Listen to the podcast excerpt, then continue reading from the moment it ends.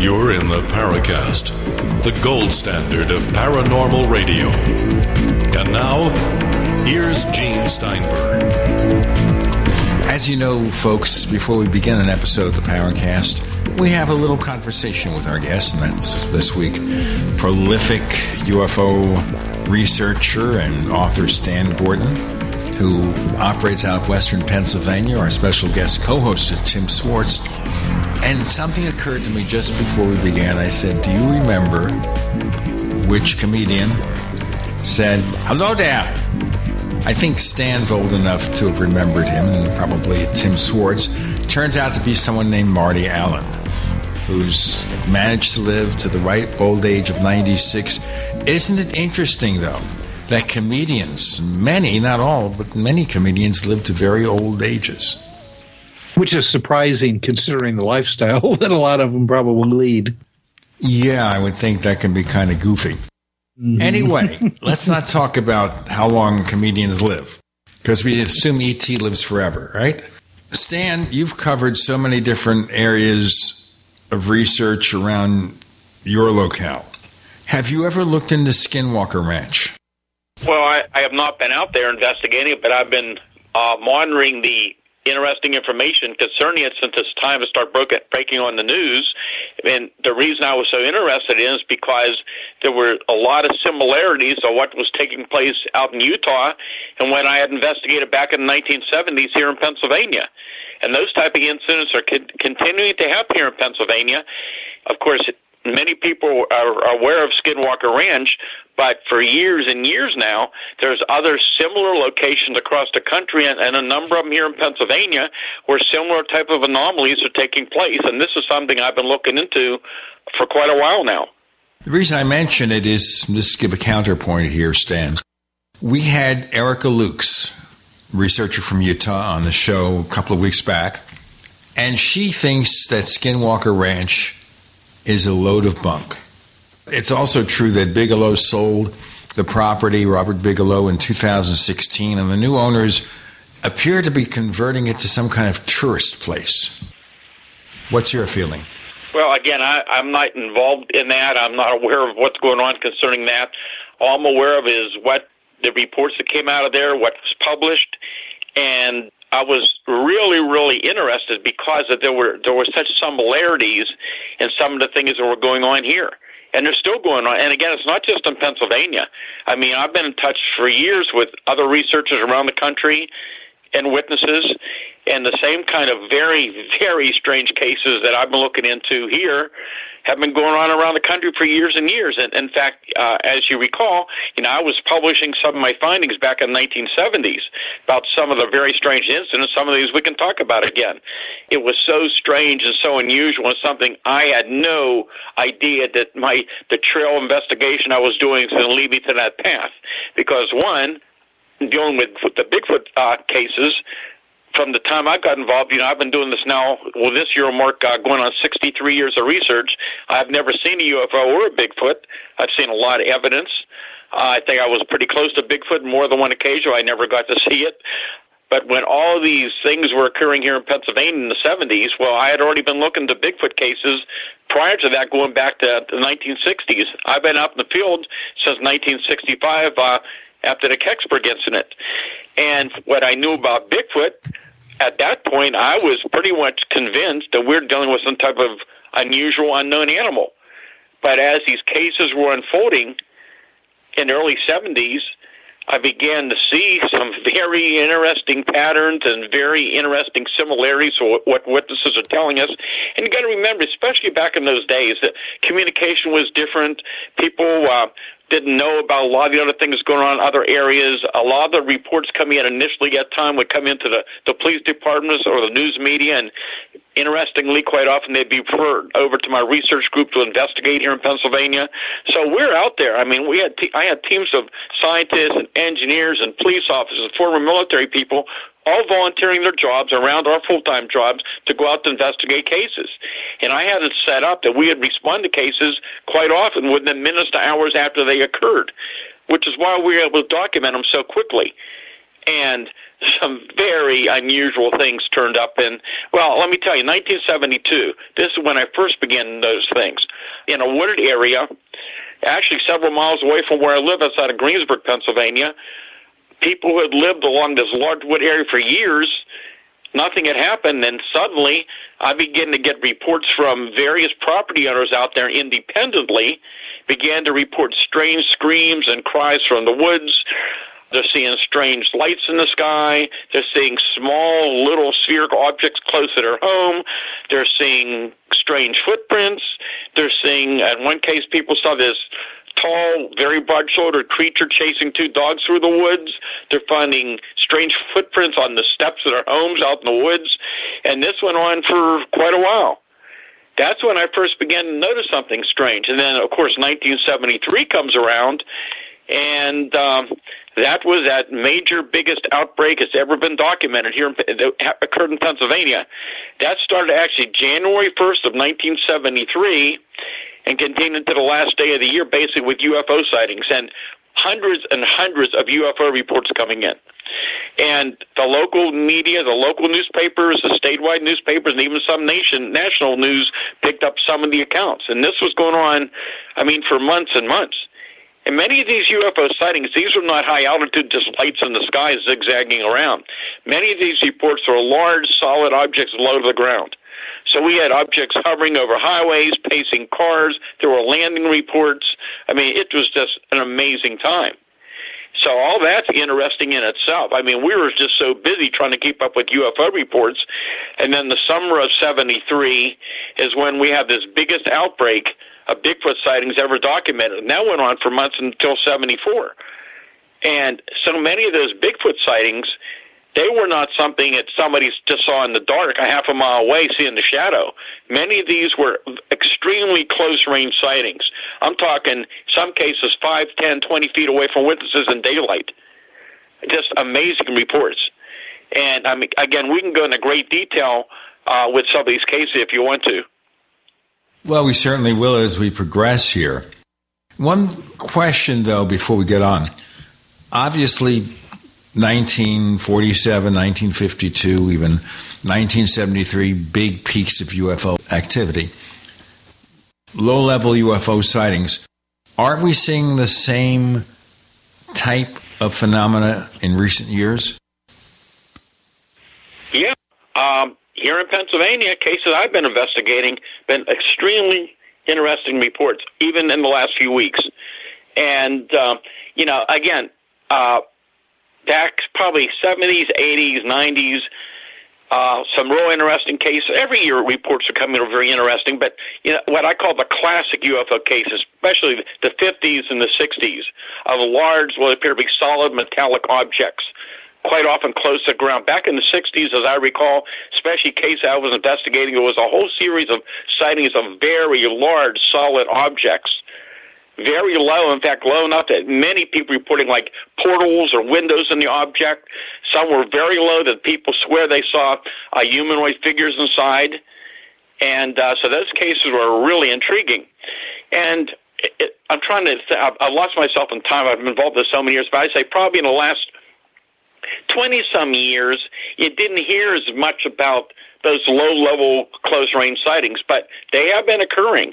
And in more recent years, they're occurring again more and more often. And what's really interesting is that, again, last few years in Pennsylvania has been very steady with reports. Reports have been coming in here all year round, every year. Last year, 2021, very active. Reports came in every month of the year, all year round. And I'm sure you probably know that generally on an annual basis, UFO reports start to slow down a little in fall and winter months when the weather's starting to get colder and snowing out around this area. But that's not what happened last year. Let's find out more about that in a moment. We have Stan Gordon, we have Tim Swartz, we have Gene Steinberg. You're in the Paracast.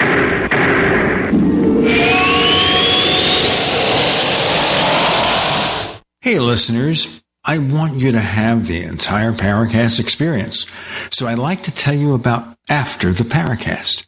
After the Paracast is an exclusive feature for subscribers to the Paracast Plus. With After the Paracast, you never know what's going to happen next. After the Paracast features color commentary, special interviews, and further conversations with Paracast guests. With Paracast Plus, you can download a very special enhanced version of the Paracast also. We do offer exclusive music, videos, and more features are coming. To get more info about subscribing, please visit theparacast.plus. Once again, theparacast.plus. Prices are just $1.50 a week, less than a cup of coffee at your local convenience store. Check out theparacast.plus to learn more about Paracast Plus. If you're concerned about the power grid and want to generate your own supply of off-grid electricity, this will be the most important message you'll hear this year. Here's why. We now have a small number of solar generators back in stock.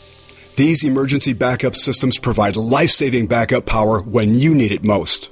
And unlike gas generators, solar generators run quietly, emit no dangerous fumes, and produce an endless supply of free electricity from the sun. Whether it's wildfires, dangerous weather, power grid issues, or just getting off the grid, you'll never have to suffer through painful power outages again. Even better, all this week, radio listeners get over $700 in free off-the-grid bonuses, too. Go to MySolarBackup.com to learn more and check availability. That's MySolarBackup.com. Look for the free report, Crisis Cooling, how to make absolutely sure your meat, milk, and medicines stay safe and cool in any power outage. Yours free at MySolarBackup.com. Complement your health with hemp-derived cannabinoid oil. We've always believed that the closer to Earth, the better it is for our bodies. Our hemp-derived cannabinoid oil is phytocannabinoid-rich, full-spectrum, and organically grown. Finally, hemp made easy, clean, and effective. GCNHemp.com or call 877-878-4203. That's right, we cut through the red tape. It's now available at GCNHemp.com or call 877-878-4203.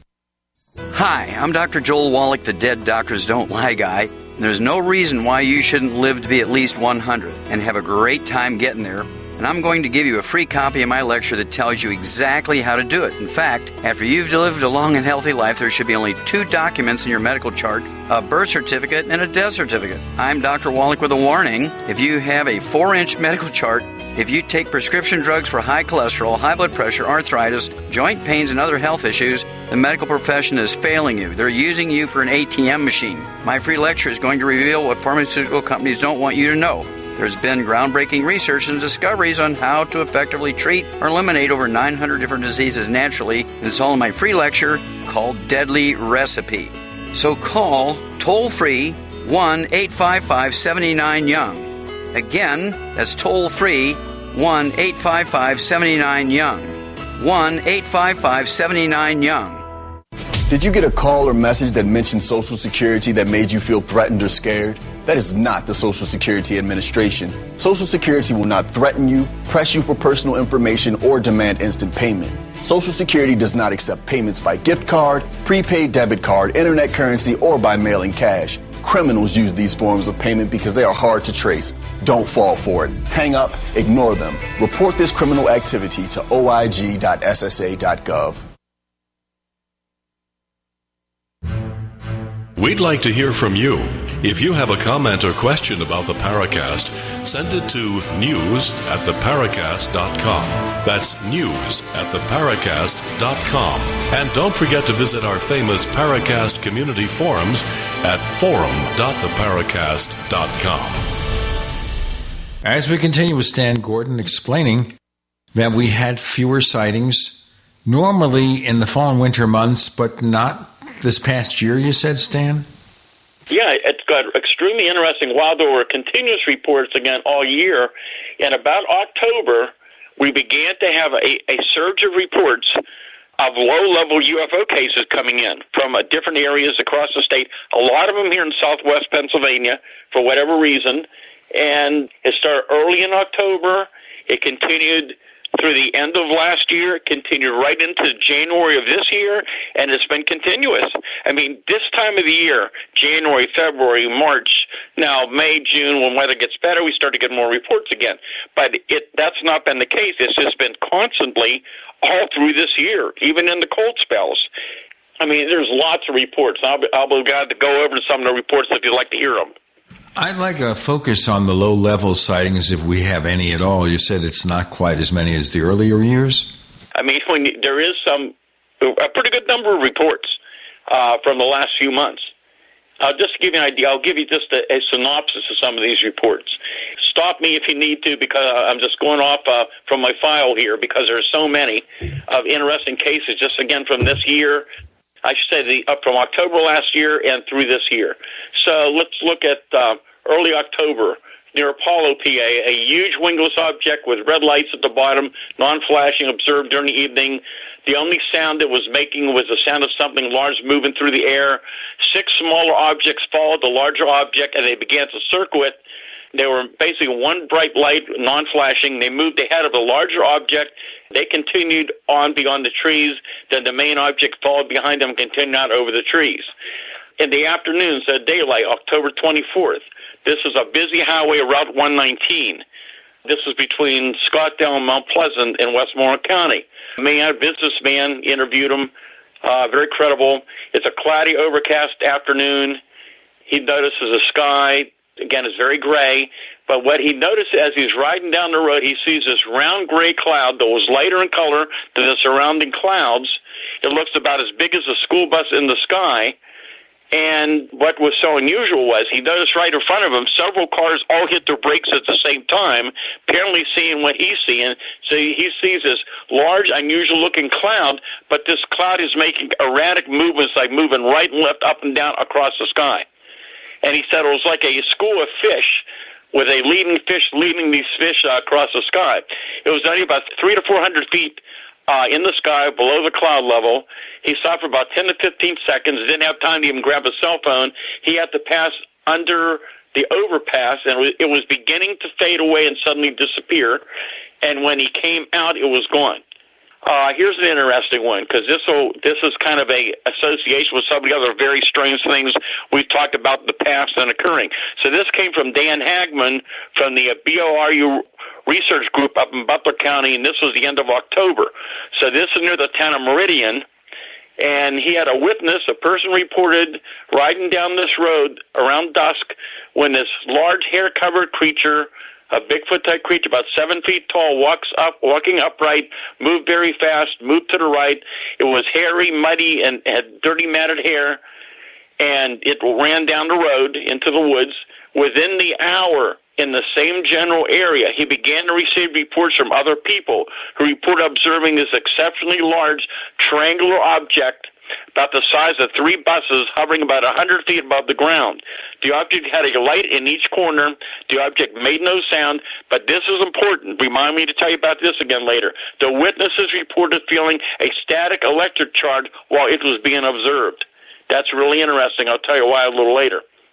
And I'm just going down the road. Here's another report of a large, bright white object near Norvelt, Westmoreland County. And that evening, man saw this thing on a back road, began to follow it. He said it was about as big as a house in the sky. He did get a couple of pictures of it. There's a picture of it on my website. Not great, but it's definitely something there. So I'm going to continue down here. This is a real interesting report. In November. This is Fayette County. You'll hear me talk about Fayette County a lot. We have in the past. Fayette County, sectors of it along the Chestnut Ridge. The Chestnut Ridge is that mountain range that extends through Westmoreland, Fayette, and Indiana County in southwest Pennsylvania, extends down to outside of Morgantown, West Virginia, into Preston County. That is probably one of the most active areas in the country for repeated anomalies year after year, including this year.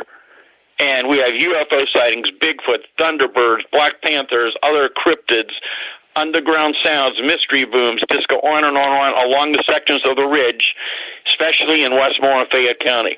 So anyhow, this particular case, the person's riding down the road that evening, and About 50 yards ahead, they noticed an object that appeared to be quite low to the ground. There were three lights in a rounded triangular configuration described as similar to a guitar pick in shape. The lights looked perfectly circular, were non-blinking, orange and yellow in color, about the size of large dinner plates. As the witness got closer, the silent object was off to the left, about 10 yards off the road. She passed below a section of the object. It was only about 30 feet above the ground. The object had her pet dog in the car at the time, and the dog was moving its head around, staring at the object, was getting upset, and the driver began to comfort the dog. And when this person touched the dog at that time, she also got a static charge, which is really interesting. So within months, the point is we had three low-level UFO sightings where witnesses reported feeling a slight static charge that they generally did not do. And by the way, that object, that triangle object, while looking solid, this person said it was not that big. It was only about 10 feet long, about 6 feet wide. And again, that's just the beginning of the reports. It gets better and better. Do you want me to keep going? Do you want to ask some questions? I'd like to ask one question, which always occurs to me. All these sightings, so few decent UFO photos. Everybody has a high-quality camera in their pocket or purse right now. Why this problem? Okay, remind me to bring it up. There's a lot involved in that question. That, of course, one of the questions can be answered easily. In a lot of the cases, one, the sightings only last for seconds.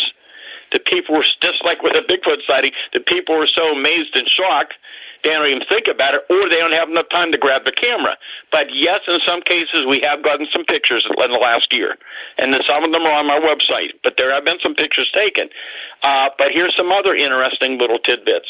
More and more reports in recent years of people who are watching something strange in the sky, and again, it's not just with UFOs, it's been with Bigfoot and some other cryptid cases, and this is really interesting. This is one of the things I've been looking into much deeper.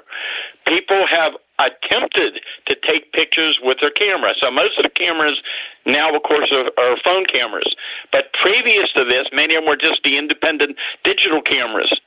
And people have continued to report that they attempt to take these pictures, and when they do, at that time, the camera malfunctions unexplainably. It had worked fine previous to that.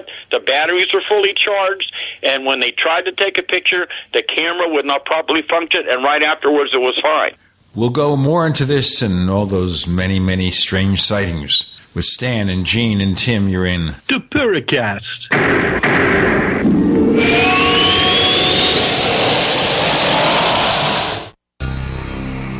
Thank you for listening to GCN. Visit GCNlive.com today. You trust your mother, right? She's always taken care of you and always tried to give you good advice when you ask for it.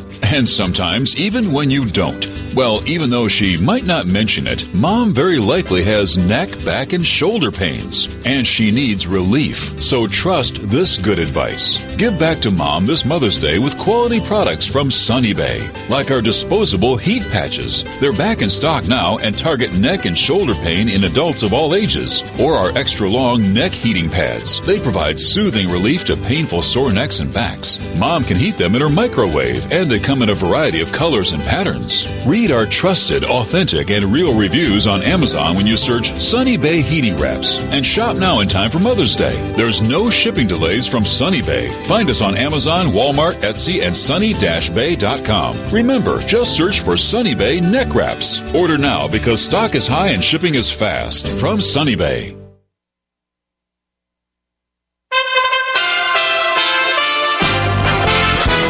USA Radio News with Kenneth Burns.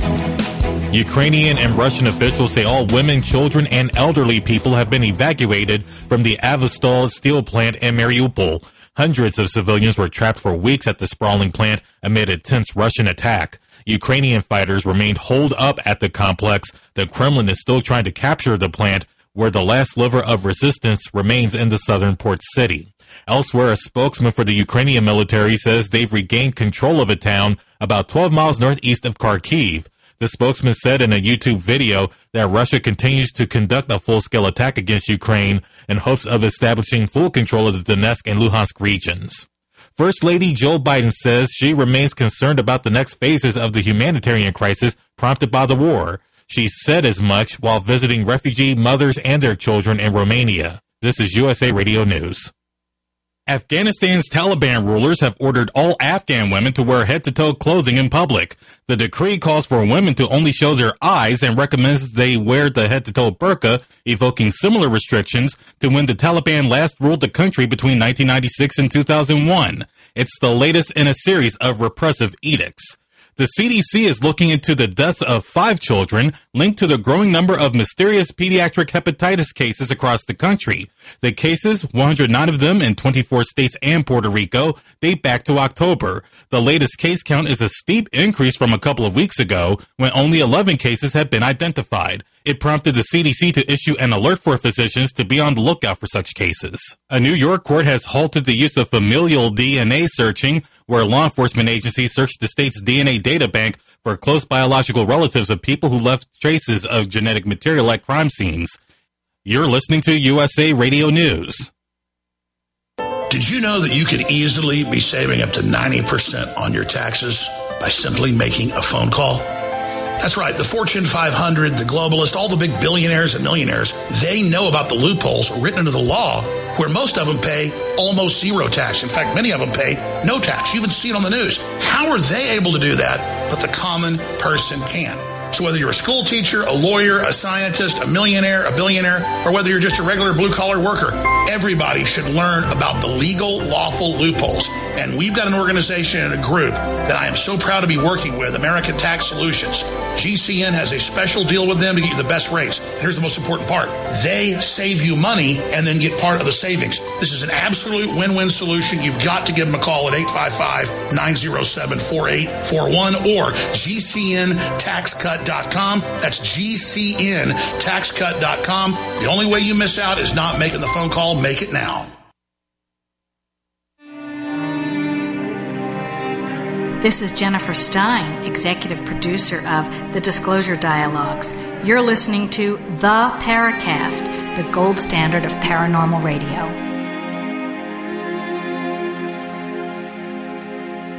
That's a common scenario that you paint, Stan Gordon. Someone tries to take a photo of something strange, and the camera goes wacky. Yeah, and it's really interesting. And what I'm finding is that even in case where people have attempted to take pictures of cryptids, sometimes the camera doesn't work, but they'll go over afterwards and they'll find evidence such as a footprint or some type of a paw print or something, and they attempt to take the picture of the evidence, and the same thing, the camera will not function properly to take the picture, but right afterwards when they leave, the camera's working fine again. I remember years ago, and I don't remember exactly which county, but this was probably 20, 30 years ago, a police officer told me he was called out to investigate, I believe it was a Bigfoot incident. There was some physical evidence to see, and he had some special model camera. So this is before digital cameras. It was, I believe it was probably a film camera. He said, I went out there, I checked the camera out before I left. We used it for investigating incidents. Worked fine, went out to the scene, and I'm trying to take pictures, and the camera would not function. It would not let me take the pictures. He said, I go back to the office and check it. It's working fine. He said, I can't understand it. And then it gets even deeper and deeper, because the more I look into these incidents that witnesses have encountered, again, not only the cryptids, but UFOs, and again, as we talked in the past, these small orbs of light, which of course is common to Skinwalker Ranch and many other areas that I'm involved with, and ongoing even recent months in Pennsylvania, where people are continually reporting what I've called mini UFOs since the 1960s. I started investigating these cases back then. These cases are continuing to occur. I think they're going on more and more, and they're just fascinating. I mean, this is a part of the UFO mystery that many people don't talk about or not aware of, even though you're beginning to hear more and more about it now. And one area you're hearing more about it is people who are investigating Bigfoot sightings. Again, I talked about this years and years ago, and now people are beginning to, I'd say, accept it more. They're talking more about it. A lot of Bigfoot witnesses and researchers are talking about this more now. But these mini UFOs, as I call them, what's so intriguing is they're low to the ground. They're not high in the sky. Quite often, the smallest ones are around 1 to 2 inches in diameter. They go up to about a foot or two in diameter. Some could be a little larger. Some of them are just bright light sources of various colors. The real small ones look like large, oversized fireflies or lightning bugs. The larger ones, again, quite often spherical, but not always spherical. Remind me to tell you about this later, too. But anyhow, sometimes it's just light sources. Other times they're solid and metallic. And they approach very close to people, even in daylight. I mean, they've been close enough to people, people can walk out, put their hand out, and touch them if they wanted to. I've had them come right up to people. I've had pace vehicles moving on the road. I've had them enter moving vehicles. I've had them go into people's homes through open windows, floated around, and then went back out the windows. In some cases, it went right through the walls of the vehicle, right through the walls of the house, and were gone. I've had them suddenly just appear inside of people's homes. It's very strange and unusual. But what's really intriguing is that many people around the country, in areas where we have a lot of history of Bigfoot activity, more and more people in those areas are reporting these orbs of light, again, in the trees, low to the ground, sometimes approaching them. And this has happened even in recent weeks and months here in Pennsylvania. Yes, Stan, you know, I've read some researchers have speculated that somehow the Bigfoot creatures are generating these lights. I'm not so sure of that. I mean, again, I keep an open mind to everything. It's not common with those type of cases, but again, we don't know enough about it. There's so many different avenues to whatever we're dealing with. It's so beyond our understanding. I don't think anybody understands it. I think the government is aware of this now, too. I don't think they understand it, which is one of the reasons why there's so much secrecy. And again, you might recall probably long ago we may have talked about this, during that 1973 wave when I began to document all those very weird reports with Bigfoot and UFOs seen together at the same time and place. There was one incident north of Pittsburgh. It would have been September of 73, when two witnesses were out in the country waiting for a friend to pick them up when they see this large 7-8 foot tall Bigfoot with dirty white matted hair running across the road towards the woods, but in one of its hands it's carrying a small ball of light. And as it's running towards the woods, into the woods, this large object comes across the sky and projects a beam of light down into the woods where the creature ran into. But here's the other thing you're talking about. Why aren't people taking pictures? Well, another thing that's been showing up. Again, this is very strange, but also, you know, with Bigfoot witnesses, we're hearing a lot of people talk about infrasound and the fact that, and this is not common in all cases, but some people have been very close to the creature, and a lot of hunters over the years have been reporting this, again, not only in Pennsylvania, but they have this overpowering fear. That's interesting, too. But also what I'm finding is that people who are witnessing, especially the small orbs of light and the close-range cryptid encounters, I'm asking these people, you have a camera there. Why didn't you take a picture? And some of them just said, well, you know, we're just so amazed, such in shock, seeing what we're seeing. We didn't think about it. But in other cases, they're just puzzled because they don't understand why they didn't take the picture. Like there was some reason something affected them to the point that they didn't care about taking a picture. And I interviewed a person maybe a month or so ago, a month and a half ago now, who had a small orb hovering right outside of their bedroom window out in the country. They saw it. It was hovering right there in front of them on the other side of the window, and they're watching this thing for a while. And I said, well, did you get any pictures? They said, you know, she said, it was so strange. She said, my husband looked at it, and for whatever reason, we just went back to bed and lay down. We don't know why we didn't take pictures, but it was like something just guided us or kind of subconsciously told us not to take any pictures. And this is something that I'm hearing other cases now, it's showing up. So, I mean, it's just a very strange series of events we're dealing with.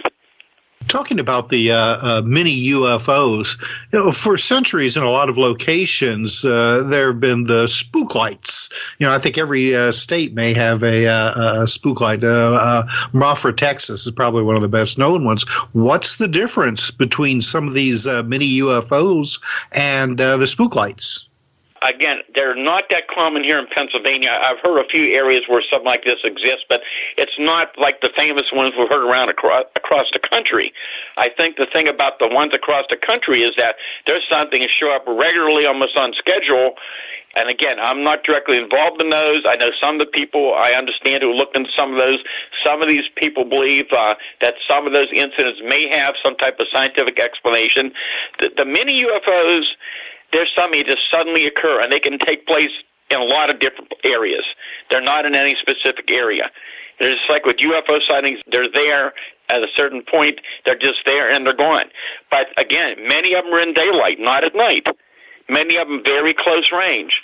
And let me give you an example of when it just happened. This just happened April 6th, so just several weeks ago. This, again, is up in Fayette County. This was investigated by one of my research associates, Jim Brown, who is a very good high-tech investigator. He's very serious, very scientific-oriented, and he actually has built probably some of the best instrumentation, really high-tech equipment available out there. And he investigated this incident. So this occurred, again, April 6th, 3 o'clock in the afternoon. So, again, in daylight. So you got a husband and wife out in the country, out in their field, with their wheelbarrow, spreading some mulch around some trees in their yard. And suddenly the wife noticed something kind of reflecting in the field about 50 feet away. So she calls to her husband, and he looks up, and they see what they thought at first was a Mylar balloon that was drifting about 10 feet above the fence line. And they said it looked to be it was silver and circular, about 2 feet in diameter. So they're watching this thing and thinking, well, it must be some kind of balloon. But as this thing gets closer to them, it got very bright white. And it was at this point, it looked as reflecting natural light. Now it appeared to be shining its own bright light. Let's continue with that sighting. Recent indeed. Stan, Gene, Tim, you're in. Supercast.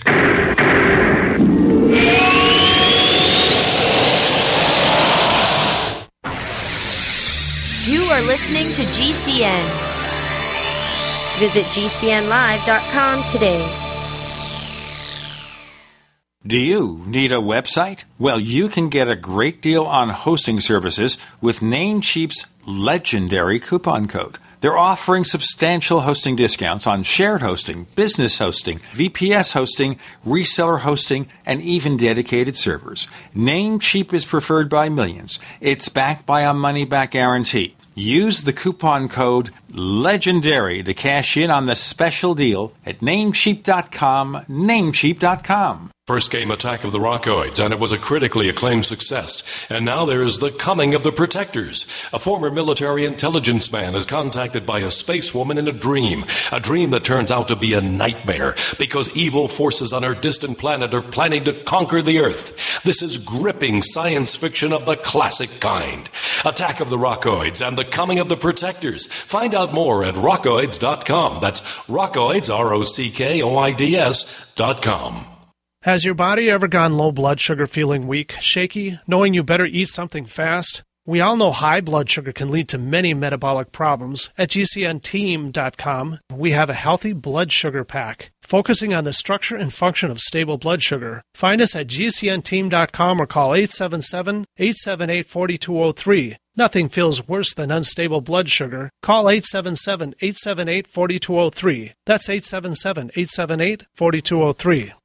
Silver has always been nature's very own antibiotic, and only one system allows you to generate an endless supply of natural silver solutions. Silverlungs.com. You'll find no wild claims or pseudoscience, just a lifetime of nano-sized pure silver solutions. The Silver Lungs generator allows you to make your own, so stop paying for silver solutions. The unique lung delivery system targets respiratory infections where other silver solutions simply cannot reach. See the Silver Lungs generator and lung delivery system at Silverlungs.com. That's Silverlungs.com.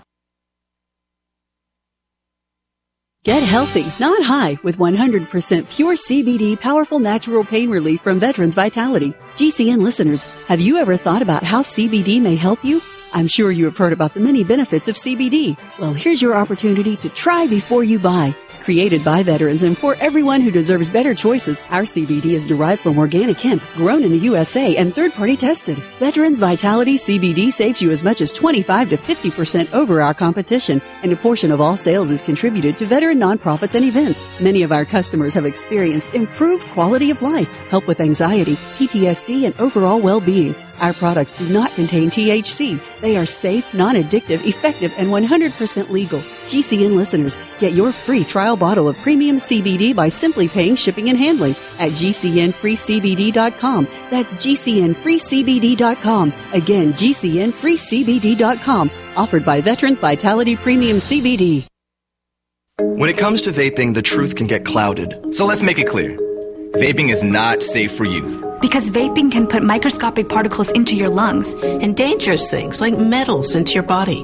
And nicotine, which can harm a person's brain development through their mid-20s. With appealing flavors, high nicotine levels, and lots of promotion on social media. Many kids think vaping is harmless, but it's not. So talk to your kids about the risks of vaping. Because when you talk, they hear you. What kind of help does the IRS have for identity theft victims? If you suspect you're a victim of tax-related identity theft, go to irs.gov/identity theft to learn how to prevent potential refund fraud and protect your tax account. At the IRS, combating tax-related identity theft is a top priority, and we are committed to prevention, detection, and assisting victims. And we're working with law enforcement to catch the criminals. For more info, go to irs.gov/identity theft to learn what the IRS is doing to help protect you.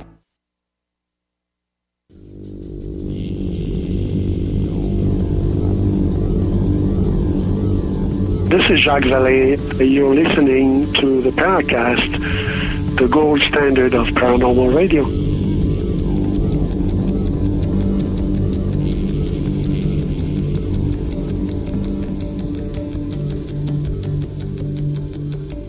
When he gets started, Stan Gordon, he never stops. He's got so much information. It's just like spilling over. Is that fair to say? There's a lot of information here, guys. It's just nonstop, and we can't even imagine how much we're not hearing about. This is just the reports that are coming in. Sometimes people wait weeks, months, and years to report something, or if ever. So there's a lot more going on out there than any of us realize. Quick question before you continue with the sighting you were talking about. Do you work with a gentleman named Lon Strickler from time to time? I know Lon quite well from Phantoms and Monsters, yes. Right. He was on the show just a few weeks ago. Yes, Juan's got a lot of interesting reports. We do communicate. We have for a long, long time. Again, here's another researcher independently of myself. He receives a lot of reports, and a lot of the strange reports he gets are very similar to what I'm getting, and many other researchers are receiving as well. It's not something just one of us is saying is happening or receiving these kind of reports. It's going on a widespread scale. Why don't you continue the sighting you were talking about in our previous segment? Okay, so these people, they see this 2-foot diameter silver bright object coming very close to them, and as it gets closer, it suddenly explodes. As it exploded, they saw like a small lightning bolt that shot from the explosion area to the ground. The explosion sounded like a small firecracker followed by a snap like a spark. The spark started a small fire where it struck the ground. The man immediately grabbed his shovel and ran to put the fire out before it spread to the rest of the field. He had the fire out in a couple hits with his shovel. It was then noticed another wisp of smoke coming from the fence line about 100 feet away in the direction where it came from. He ran down there and put out the fire as well. After that happened, they knew of Jim, who was in their area. They contacted him. He was on the scene within a short time after it happened, Jim Brown, my associate researcher. He got down to the area. He said, as they're searching the area where the object was, aside from the normal ash from the dried grass that had burned, nothing was there. He said, I checked carefully for any shredded mylar or any other material where the object exploded, but nothing was found, nor was any residue that might be attributed to a firecracker. The only other material present were some rusted sections of barbed wire, which was a remnant of an old fence that used to be there long ago. The neighbor long ago used to keep cows in that field, and neither witness had any idea what they had experienced. Neither witness had any real deep interest or any other paranormal experiences. But Jim, who, like I said, is a very competent researcher, open-minded but skeptical, he just couldn't understand why there was no type of residue right at that location. And he's there soon after it happened. So it's interesting with these cases and the apparent electrical nature of some of these objects, but it's not just the UFOs. I mean, I've heard of cases where Bigfoot and some cryptid creatures, there also seems to be, you know, like some kind of electrified field involved, or, you know, that's probably put in a little bit, you know, too simply, but electricity seems to play a big part in a lot of these sightings. You are correct, and that's something, again, I've been talking about more and more in recent years. Yeah, one of the patterns that I found many years ago, probably going back to at least the 70s, was that many low-level, close-range UFO encounters and encounters with Bigfoot and other cryptids often occur in the vicinity of high-energy sources. So, again, we have many sightings around those high-tension power lines, power plants, radio towers, cell phone towers, gas lines, gas wells, railroad tracks, water reservoirs, bodies of water. I've said this many times before. There's no doubt in my mind that there is an energy connection to whatever we're dealing with here. And, yes, there are electromagnetic effects reported with some Bigfoot cases. They are very rare, but they have been reported. And so I've had incidents where a Bigfoot walked out in front of a vehicle, and when it did, the vehicle began to lose power, and as the creature walked away, the power came back on. I remember an incident years ago. These people riding down a back road, coming down or on the road that evening. They had their headlights, I believe the high beams were up, and they said suddenly this creature, it just suddenly appeared. I mean, they should have been able to see it. It just suddenly appeared out of nowhere on the road. They had to swerve around it to miss hitting it. And as they're right near it, all of a sudden they began to lose power in their vehicle.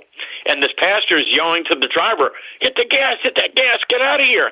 And the more the driver pushed down on the gas, it seemed the car would go slower. And as the car slowly is moving away from the creature, the further it got away, the more power began to come back on. As it got away from it, the car regained power. So, yes, those type of things have been reported. Let me ask you a specific here, Stan. While this was happening, the car losing power, was it revving higher, or was the engine speed evidently slower too? I believe it was the speed of the engine. I have to go look back at the cases, but I believe it was the speed of the engine. Okay. Just wanted to check that. Okay, this is kind of different than some of the classic EM cases where the object is in close proximity and the vehicle stops dead in its tracks. Yeah, and well, again, that does happen because sometimes, you know, the Bigfoot encounters, they generally only last seconds. But we've had numerous cases over the years, and again, some here in Pennsylvania, of objects that hovered quite low, and anyhow, you know, they were not that far away from a vehicle that was involved, and as it's hovering there, the car began to lose power, the headlights begin to dim, the passengers are sitting there watching this object hovering, and as the object takes off, the headlights come back on, and they were able to get the car going again. So, I mean, those type of things, they've been going on for years and years. In fact, let me tell you. Okay, so here was an interesting case during that 73 UFO wave, in April 73. This is down in Westmoreland County between Penn and Manor, so it's out in the country, rural area. On this particular evening, there were a number of reports of individuals in the same general area reporting these large objects very low off the ground. But the one that really fascinated me, I remember going out to interview the person, going down to investigate it, and it was around 11 o'clock that night. The guy's riding down the road. He's near the Manor West Penn Power Substation. And as he goes around the bend, he sees this large, glowing, motionless object across the railroad tracks about 10 feet above the trees. And the guy pulls over and watches this thing, and the object, glowing object, is about 70 to 100 yards from him, and not that far from the power station, and the object is similar to a glowing spinning top. He said this thing was about 36 feet in diameter. The object was spinning white in a hovering position, lit up the area with a burning white glow. The object appeared to be a solid structure and gave the witness the impression it was a white hot like molten steel. The bright light of the object was described as similar to morning snow. At the top of the spinning object was a dome-shaped structure about the same color as the object. Around the center of the object were 2 or 3 rows of square windows which emitted various colors of light. So he's watching this object, and the man said that there was something that was coming out from the object as he watched it. He said, "It appeared to be a beam of light or possibly some type of rope which extended out about 20 yards from the left side, center of the object. The beam or rope was attached to some type of form.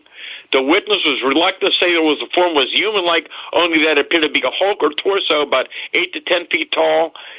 As he watched, the attachment light and the unknown form suddenly just vanished." He said it was like a string of lights on one circuit all going out when the switch was turned off.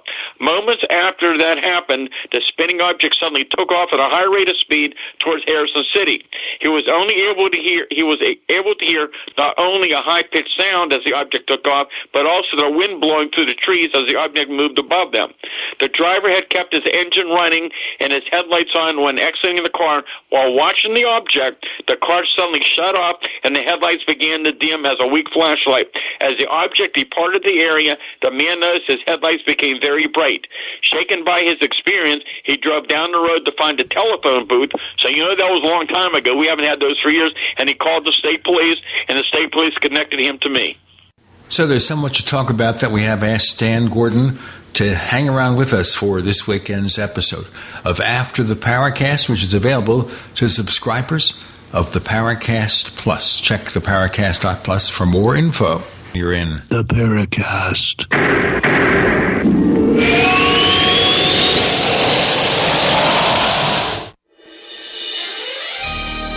Thank you for listening to GCN. Be sure to visit GCNlive.com today. Hey, listeners, I want you to have the entire Paracast experience. So I'd like to tell you about After the Paracast. After the Paracast is an exclusive feature for subscribers to the Paracast Plus. With After the Paracast, you never know what's going to happen next. After the Paracast features color commentary, special interviews, and further conversations with Paracast guests. With Paracast Plus, you can download a very special enhanced version of the Paracast also. We do offer exclusive music, videos, and more features are coming. To get more info about subscribing, please visit theparacast.plus. Once again, theparacast.plus. Prices are just $1.50 a week, less than a cup of coffee at your local convenience store. Check out theparacast.plus to learn more about Paracast Plus. Stop aging now. Restore those joints. Boost your strength. Because it's official. NutraMedical has released the most exciting, powerful anti-aging supplement on the market. Dr. Bill Deagle's Red Deer Velvet DR has been approved by the U.S. Patent Office. Imagine stem cell rejuvenation all in one capsule without huge expense. Dr. Bill MD discovered that as an unborn baby grows in the mother's womb, he or she does not deteriorate or physically age. Red Deer Velvet DR, like the uterus, provides 300 biomolecules and 6 hormones protected in one special DR capsule that delivers lipid packages directly into your circulation. This patented technology bypasses the stomach and is released into the small bowel unaltered by digestive enzymes and stomach acid. Remember, Red Deer Velvet DR. Improve endurance, stimulate your immune system, increase learning ability, and even improve sexual libido with Red Deer Velvet DR. Click NutriMedical.com, that's N-U-T-R-I medical.com, or call toll-free 888-212-8871 and get on the road to a newer, rejuvenated, happier you.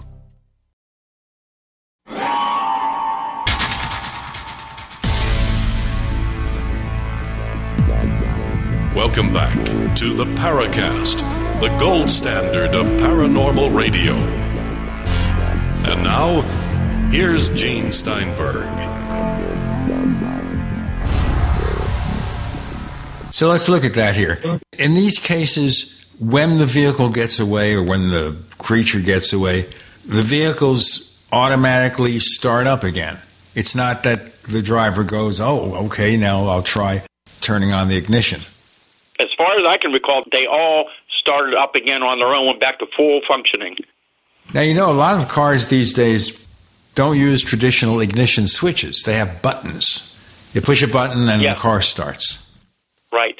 That's an interesting question, too. Do you find this happening more in older vehicles, or does it matter? Well, again, we haven't had that many recent cases like this, but we did have more of them back in past years. So, again, we'll have to wait and see. There was an incident, and I'd have to look this up. However, it was a Bigfoot incident that happened last year. Eric Altman, the Pennsylvania Bigfoot Society, investigated the case. I'd have to see if I can find something on him. I have a record over here, probably do. But it was not a malfunction of the power of the vehicle, but there was our electronic interference inside of the vehicle with some of the functions. That was kind of interesting. So that was an interesting case. And I'll tell you what, there's another case that was pretty interesting, and it was a long report, so you'd have to give me a couple minutes. I might be able to find some of the details of that case. This was a low-level UFO sighting that had taken place up on the Chestnut Ridge, which we had talked about earlier. Again, many, many sightings up on the ridge, but again, many other sightings in other areas as well.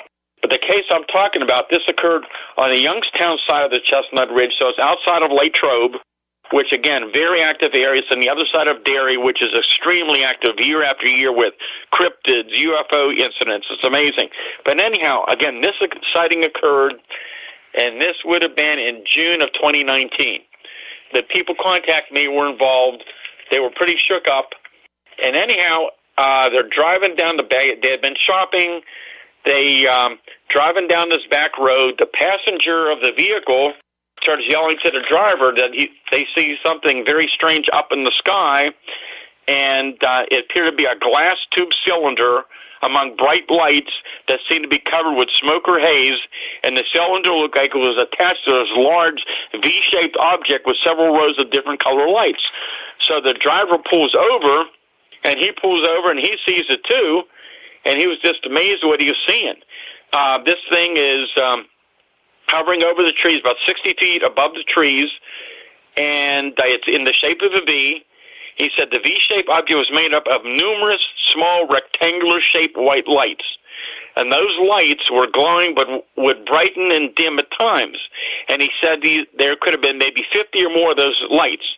The object was about 40 to 50 feet in length.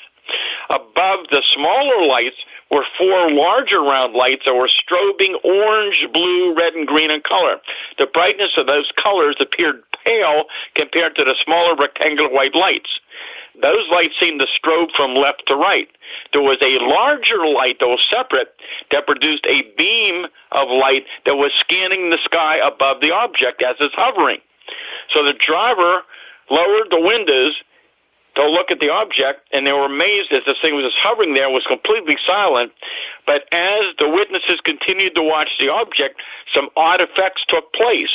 The driver stated that it was though the electronic system of his car was having a seizure.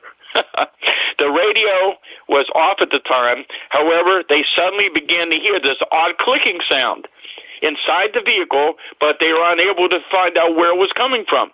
At the same time, it was noticed that the dash lights were dimming on and off with the beat of the clicking sound. The driver also stated that soon after that, he was having a problem with his cell phone, dropping the signal in the area. The observers watched the object for about 3 minutes, then became very upset over it, very disturbed, and decided they had to get out of there, and they started heading down the road. They said they were in awe. They just couldn't believe what they were seeing or experiencing. So the object was still hovering as they began to drive down the road, going about 30 miles an hour. That is when something other strange began to happen. About 30 seconds after they left the location of the sighting, a deer ran out from the woods in front of their car. The driver of the car is an experienced outdoorsman and hunter, and said that the deer looked dazed and confused. It was moments later that another deer did the same thing. Then just a short distance down the road, a bird hit the car windshield and continued on. And as they continued on, something even stranger happened. So this is really interesting. Listen to this. The driver, who is very familiar with the native animals of Pennsylvania, sees this creature dart out of the woods, stops right in front of the vehicle, and stops and stares right at him. He said this creature stopped about 7 feet in front of the vehicle. The creature was directly in the headlights. He had a very good look at it. And he said the animal had been declared extirpated in Pennsylvania for many, many years. And he's watching this creature, and he can't believe that of all the things going on that night, he sees this strange animal. And he said, I know for sure what it was. It was a wolverine. He said the animal looked directly at the vehicle, was about 4 feet long with a tail to snout. It had light brown fur with dark brown spots, with tufts of tan and white hair. It had its mouth open and showed its teeth before running off. So its body was thicker than the fissures that have been reported across the area as well. But he was dumbfounded. He couldn't believe that first he sees a UFO, and then he sees this animal that's not supposed to exist around here. And he said, all of those animals seemed confused and frightened. They were all crossing the road to evade something that had scared them. And he said, I was in a state of amazement, and what we encountered, I'll never forget the strange night that happened. And that's interesting. And about a year later, another fellow contacted me out of the blue. He said, I read about that case on your website. I never called anybody, but he said, I know that it was the same night that I saw a similar object only a few miles away on the opposite side of the ridge. It was very, very low, hovering very low over the ground. But he said, I kept my mouth shut until I saw this report. You know, that's really interesting because it makes me think of all the UFO cases where people's dogs or farm animals are adversely affected by the presence of a UFO. Oh, yeah, that's very common. And other animals as well. But the dog reactions are really apparent with the close Bigfoot sightings. That's something that just, it stands out for years and years with the cases. I mean, we've had people with cases where these creatures were very, very close, and even the most ferocious dogs are just like paralyzed in fear when they're close to these creatures. They don't bark, they shake, they cower.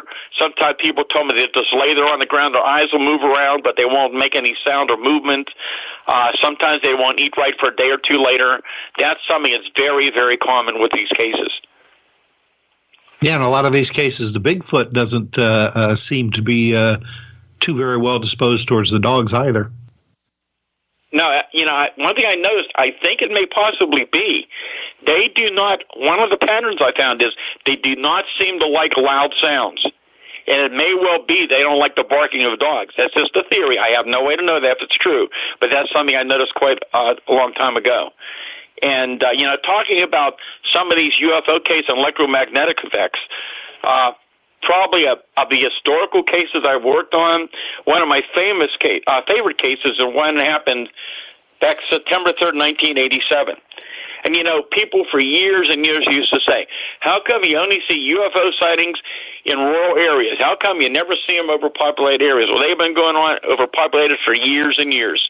I've investigated multiple incidents, and some in daylight. Been incidents right in the greater Pittsburgh area. There have been sightings near Philadelphia. There have been sightings on the Pennsylvania Turnpike. I had a sighting over the big mall in suburban Pittsburgh over Monroeville years ago in daylight of a huge object right over top of the roof.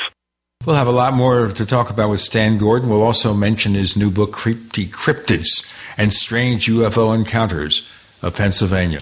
With Gene and with Tim and with Stan, you're in to the Pentecost.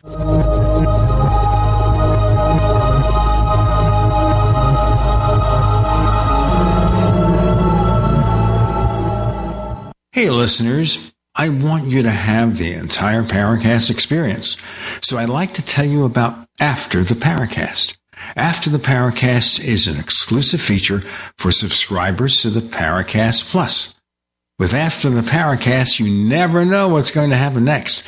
After the Paracast features color commentary, special interviews, and further conversations with Paracast guests. With Paracast Plus, you can download a very special enhanced version of the Paracast also. We do offer exclusive music, videos, and more features are coming. To get more info about subscribing, please visit theparacast.plus. Once again, theparacast.plus.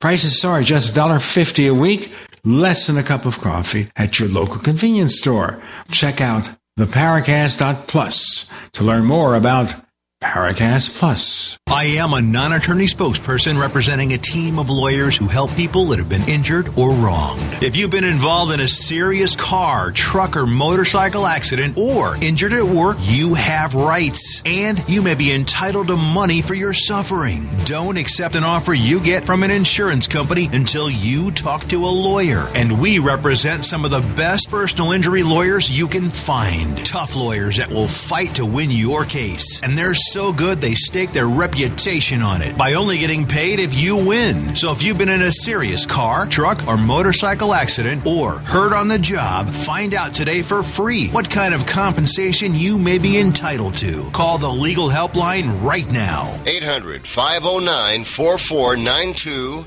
800-509-4492.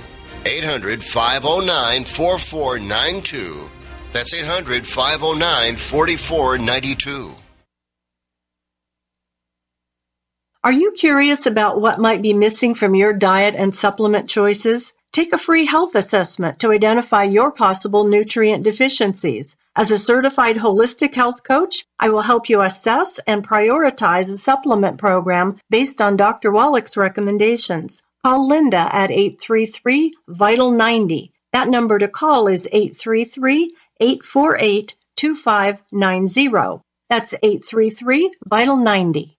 You don't sit behind a desk every day to earn a living. You're out and about making it happen. And sometimes you get a little bit behind on your paperwork, you know, like bookkeeping and paying your taxes. It's easy to get behind on paying your taxes. It happens to the best of us. And you know what happens next. The big bad IRS comes knocking on your door. And when that happens, you need to call the good old boys at the Tax Doctor. Let them do what they do best. Deal and negotiate with the IRS so you pay the lowest you can in back taxes that the law allows. We are a 100% U.S.-based company, and we've saved our clients millions over the years in back taxes. If you owe $10,000 or more in back taxes, call my friends right now at the Tax Doctor and learn more. 800-507-3137. 800-507-3137. 800-507-3137. That's 800-507-3137. GCN's policy is open forum, avoiding censorship. Defense costs for words spoken outside of our control supersede the ability to deliver voices to this important talk platform. The First Amendment is the foundation of our core values. Cancel culture is silencing voices regardless of perspective. Freedom to speak is in the balance. Support the legitimacy of speech itself. Consider donating to SaveGCN.com. That's SaveGCN.com. We'd like to hear from you. If you have a comment or question about the Paracast, send it to news@theparacast.com. That's news@theparacast.com. And don't forget to visit our famous Paracast community forums at forum.theparacast.com. You were talking there about a case from 1987, Stan, and you kind of segued to other cases. You want to go back to that one? Yeah, this is... one of my favorite cases. It was very well documented. There was a lot of witnesses involved. This was September 3rd, 1987. This was early evening. This was on major Route 30 outside of Greensburg. It was basically right in front of what was then the Green Gate Mall area. There were multiple witnesses, including law enforcement, multiple witnesses that evening of this huge object moving into that area. The object approached over Route 30, moving across the high-tension power lines, and was seen as it crossed Route 30 and passed over the West Penn Power substation on the other side of the road. And that was right in the vicinity of the large area of apartment buildings in that area as well. And this object was about 300 feet in length. It's this huge, solid, metallic object that many people saw. People said it looked to be about the length of two Goodyear blimps, about as thick as a blimp, but the elongated construction appeared to be a solid craft with silver or dull gray surface, moving about 50 to 60 miles an hour, no sound at all. The object was quite low, about 300 feet off the ground. The entire object had numerous brilliant blinking lights that were white in color, flanked by a bright flashing red light on each end. Observers watched the object as it moved in a smooth horizontal path across the road. So then you have this huge object that's moving horizontally, and then what stunned the witnesses was this huge object turned vertical in the sky when it was near the power station. And when it did, all the power in the area went out. That caused a lot of interest. But anyhow, the power went out in the mall, power went out in the surrounding area. Behind the mall was an annex. We had the movie theaters, and that power stayed out for a long time. And when the engineers from the power company went to investigate, they found that all three of the master fuses that were located in the feed line had been blown. Apparently it's something that's just unheard of. There was a lot of interest in that particular case, and that's just one of many, many low-level UFO cases I've investigated over the years. From your book, Creepy Cryptids, which is an excellent book, by the way. Thank you. You've got a number of stories about underwater creatures. I don't think I've heard too much of from your accounts. And I always find lake creatures, river creatures, whatever you have, the fascinating accounts. Yeah, they've been going on for years and years. There have been a lot of reports here in Pennsylvania of strange things seen in the water. Quite interesting, that's for sure.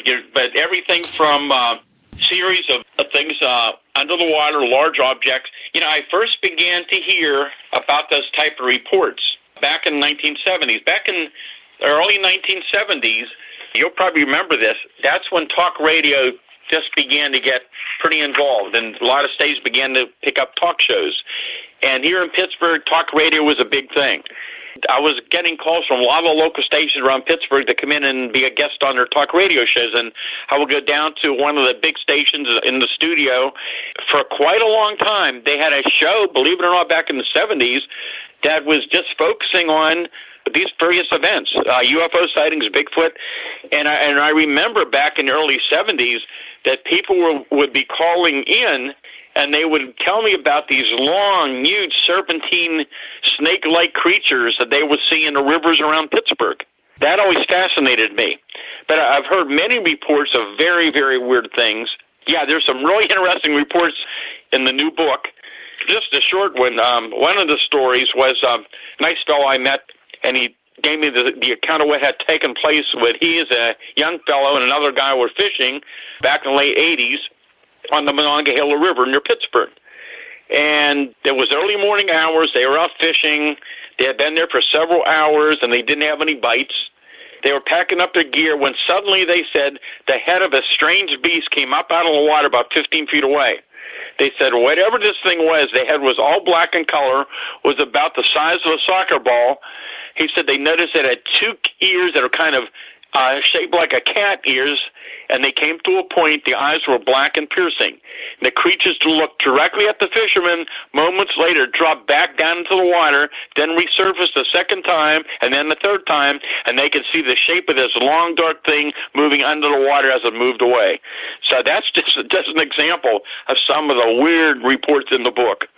Of course, now often people describe these things as looking like giant snakes, but the winters in Pennsylvania really just wouldn't be very pleasant for any sort of large reptile. That's correct. Yeah, and again, some of the reports are more reptilian, and some of the other reports are much stranger. And of course, you know, we've all heard of Loch Ness, we all heard of Nessie, but more famous here in Pennsylvania up in Lake Erie is what they call Bessie. So Bessie reports of going back to, I believe, the 1890s, I believe, and fishermen, sailors up in Lake Erie have reported seeing a large serpentine-type creature up there for many, many years. And years ago, I interviewed a fellow who swore that he saw this thing out of the water that was up on Presque Isle Beach at this one particular time. And he was so impressed with it, he made a three-dimensional model of what this thing looked like as he got older in life. He said this occurred, I believe it was July of August, between 1993 and 1985. He was a young fella riding in his dad's vehicle at the time. And he said he yelled at his dad to slow down. He could see something, a strange animal. And his dad apparently didn't take him seriously at the time and never looked towards the area. And at one point he said he got a really good look at this thing. He said this thing was huge. And he said it looked like a plesiosaur, but it was on the beach, lying on the beach. And he said this thing was probably 40, 50 feet in length, about 15 feet high at the shoulders. The skin looked kind of a sky gray on the lower jaw, neck, and belly area. The higher section of the animal was bluish charcoal gray. The skin texture looked thick and similar to an elephant or a rhino. He said the head seemed to be about 3.5 to 4 feet long from the nose back to the jaw. The body size from the shoulder to the hindquarter was about as large as a bull African elephant. The neck, which looked thick, looked to be about 15 to 18 feet in length. And the belly was totally off the ground, and the witness saw no legs. It did, however, have flippers like a sea turtle and stood like a sea lion in appearance. The tail was on the ground and covered by high grass. The witness said it was incredible. It was huge. I did get a very good look at it. The witness later learned of another sighting of the creature in the same area, reportedly involved a fisherman on a bass boat and some other witnesses who saw it from the shore on the same day. He said that the people on the boat observed the head and a long neck rise from the water. They pursued the creature in the boat and described what they saw as a large sea turtle with no shell but a long neck. The water creature was said to have outrun the bass boat, and that was it. But we hear these stories, and there's a lot of things that go on in the water. And, of course, the other thing in the water that a lot of people don't talk about, even though you're hearing about in recent years from some of the Navy Observer reports, is the fact that we have many reports here in Pennsylvania over the years of UFOs entering and exiting from the lakes and rivers of Pennsylvania. And I think that's fascinating as well. We're going to have more fascinating stuff with one and only Stan Gordon. With Gene and Tim, you're in the Paracast.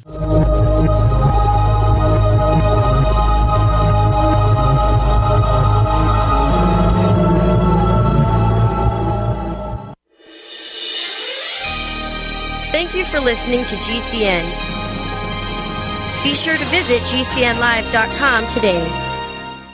Silver has always been nature's very own antibiotic, and only one system allows you to generate an endless supply of natural silver solutions. Silverlungs.com. You'll find no wild claims or pseudoscience, just a lifetime of nano-sized pure silver solutions. The Silver Lungs generator allows you to make your own, so stop paying for silver solutions. The unique lung delivery system targets respiratory infections where other silver solutions simply cannot reach. See the Silver Lungs generator and lung delivery system at Silverlungs.com. That's Silverlungs.com.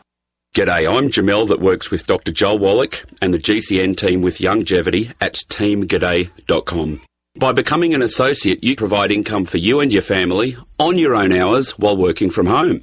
So contact me, Jamel, by filling in the contact box at teamg'day.com, and I will get back to you personally and provide all the support you need to get started and build your Longevity business. teamg'day.com.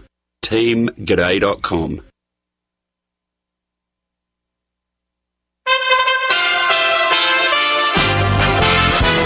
USA Radio News with Kenneth Burns.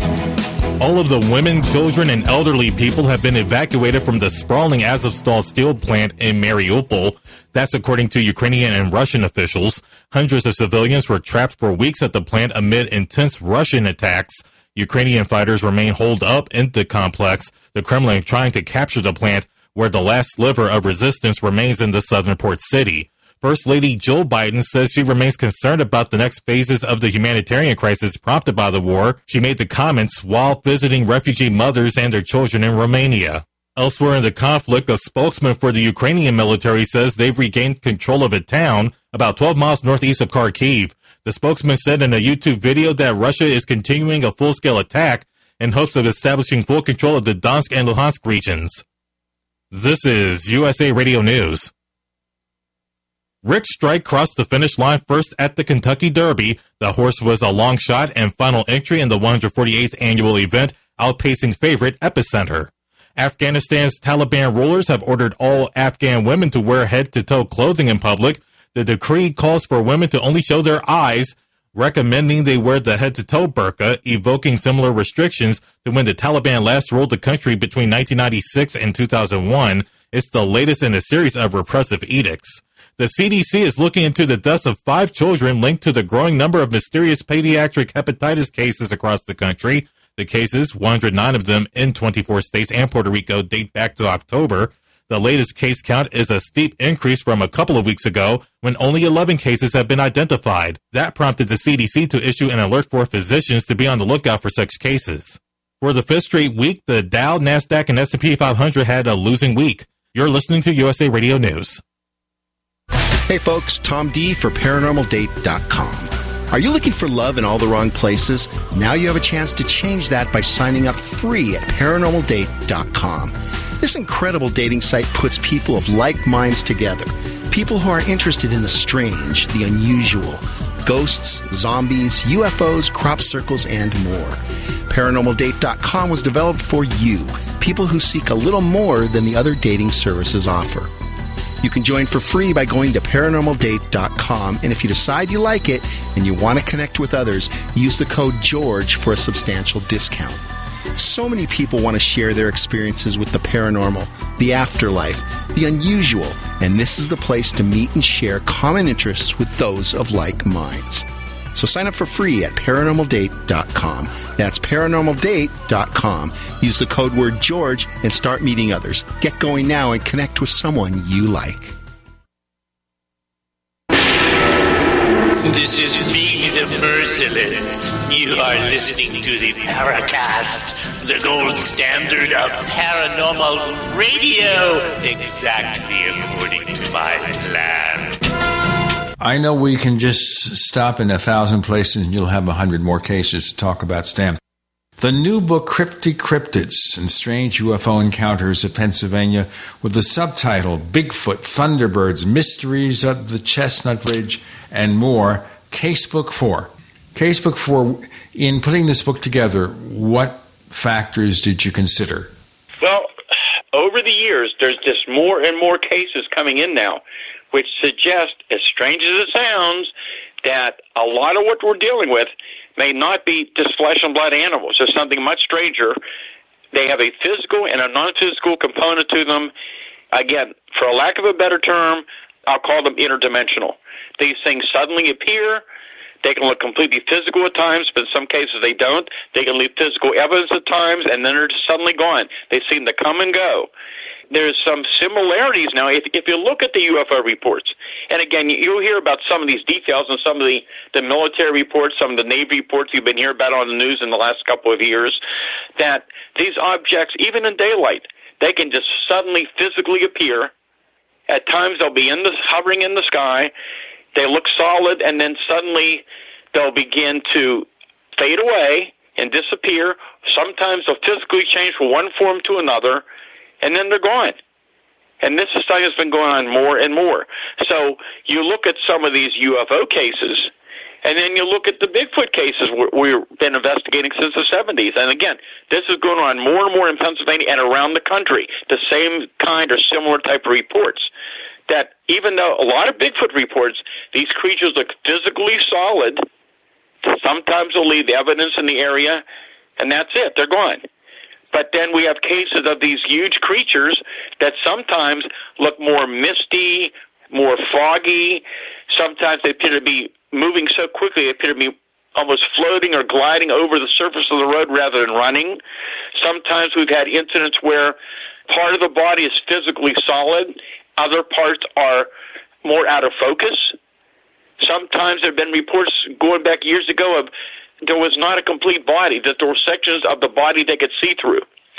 And then, in 73, when all these massive reports began to come in, And again, we're thinking at first, well, there's some type of unknown animal.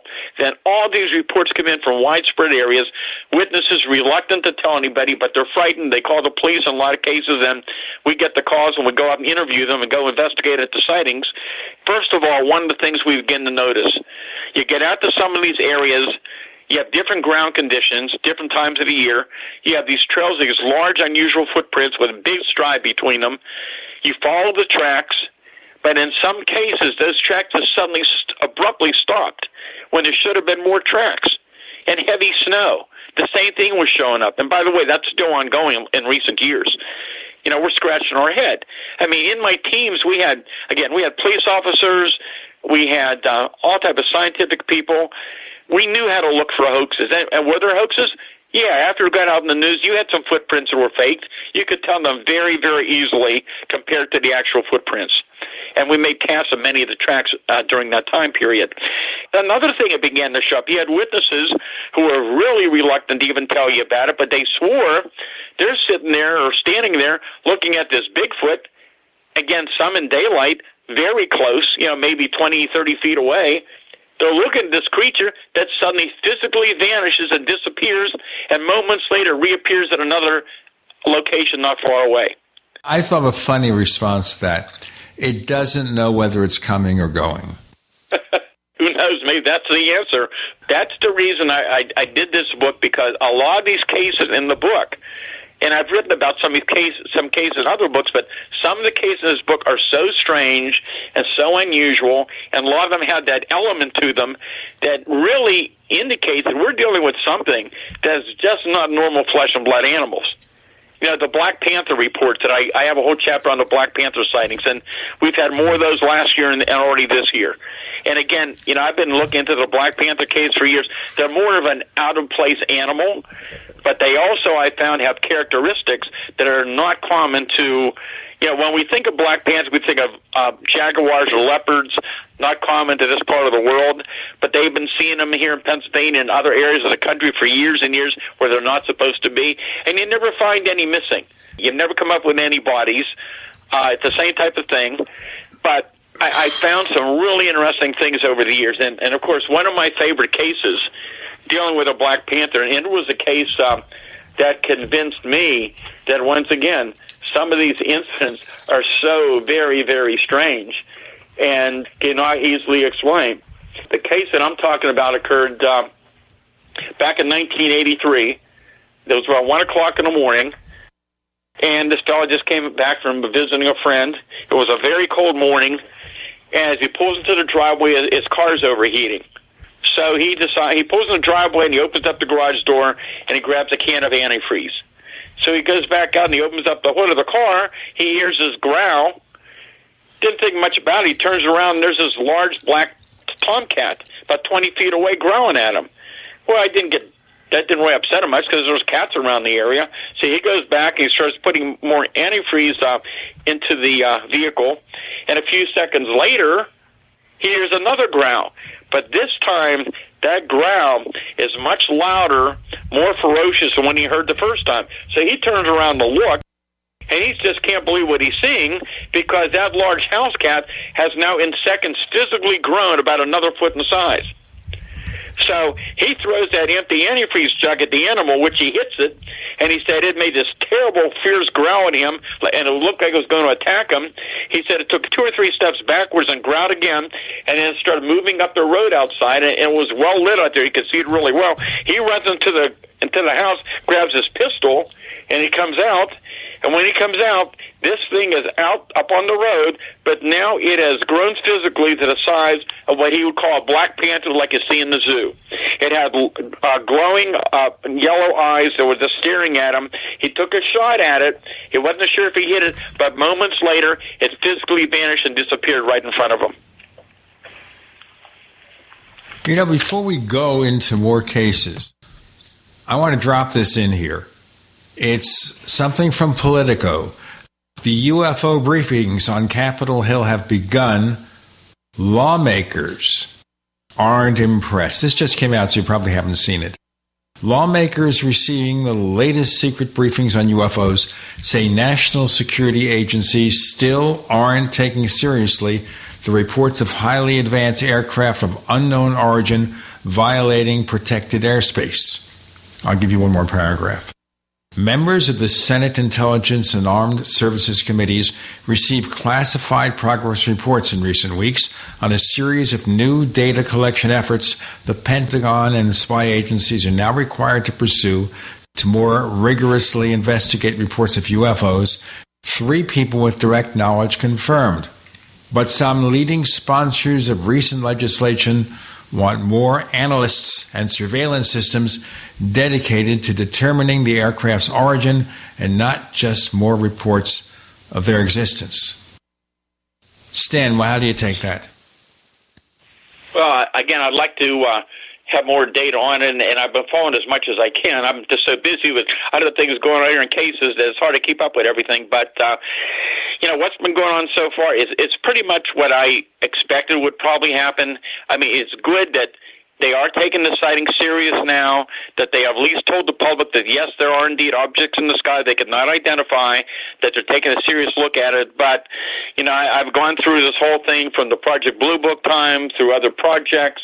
I remember back in the 70s, we had the information coming in that there was going to be a big release, a program to begin to condition the public supposedly to the existence of UFOs. And then later we heard information was come out, and of course it didn't. And we've heard this over and over again. And personally, I don't think we're going to hear any big exposure of the reality of the UFO mystery anytime soon.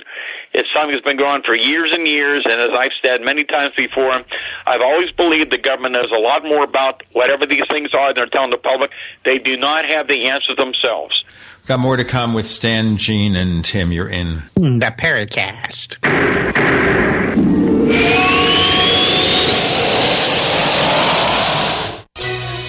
Thank you for listening to GCN. Visit GCNlive.com today. Do you need a website? Well, you can get a great deal on hosting services with Namecheap's legendary coupon code. They're offering substantial hosting discounts on shared hosting, business hosting, VPS hosting, reseller hosting, and even dedicated servers. Namecheap is preferred by millions. It's backed by a money-back guarantee. Use the coupon code LEGENDARY to cash in on the special deal at Namecheap.com, Namecheap.com. First came Attack of the Rockoids, and it was a critically acclaimed success. And now there is The Coming of the Protectors. A former military intelligence man is contacted by a space woman in a dream that turns out to be a nightmare because evil forces on her distant planet are planning to conquer the Earth. This is gripping science fiction of the classic kind. Attack of the Rockoids and The Coming of the Protectors. Find out more at rockoids.com. That's Rockoids, ROCKOIDS.com. If you're concerned about the power grid and want to generate your own supply of off-grid electricity, this will be the most important message you'll hear this year. Here's why. We now have a small number of solar generators back in stock. These emergency backup systems provide life-saving backup power when you need it most. And unlike gas generators, solar generators run quietly, emit no dangerous fumes, and produce an endless supply of free electricity from the sun. Whether it's wildfires, dangerous weather, power grid issues, or just getting off the grid, you'll never have to suffer through painful power outages again. Even better, all this week, radio listeners get over $700 in free off-the-grid bonuses, too. Go to MySolarBackup.com to learn more and check availability. That's MySolarBackup.com. Look for the free report, Crisis Cooling, how to make absolutely sure your meat, milk, and medicines stay safe and cool in any power outage. Yours free at MySolarBackup.com.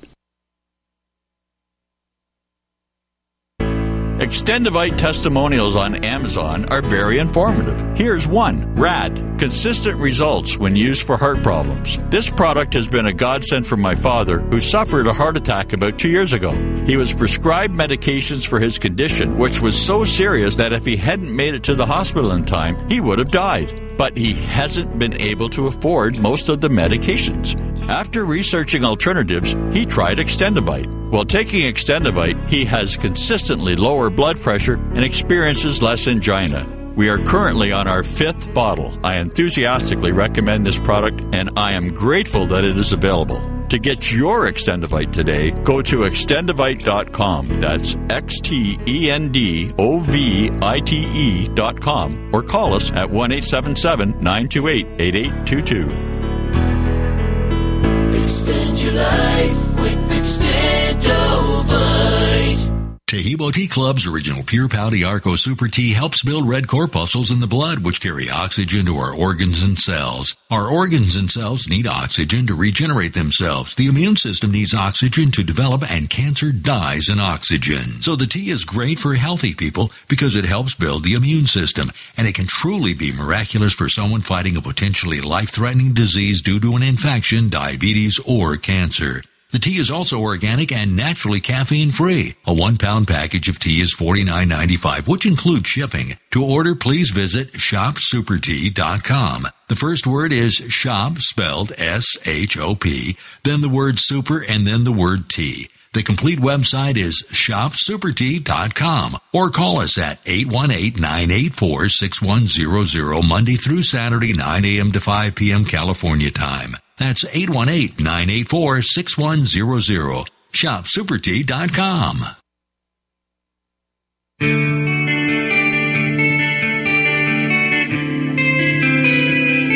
This is Jerome Clark, author of the UFO Encyclopedia and other books. You're listening to the Paracast. And you were mentioning, Stan Gordon, that you think the government has a lot more information than they present. Yeah, obviously, they're not giving it to members of Congress. Well, again, I think it's a situation where they probably have a lot of data. They don't understand it themselves. It is so beyond our present scientific understanding. It is so strange and unusual. You know, as I ended my book, and I've said this time and time again, the phenomena is so strange it protects itself.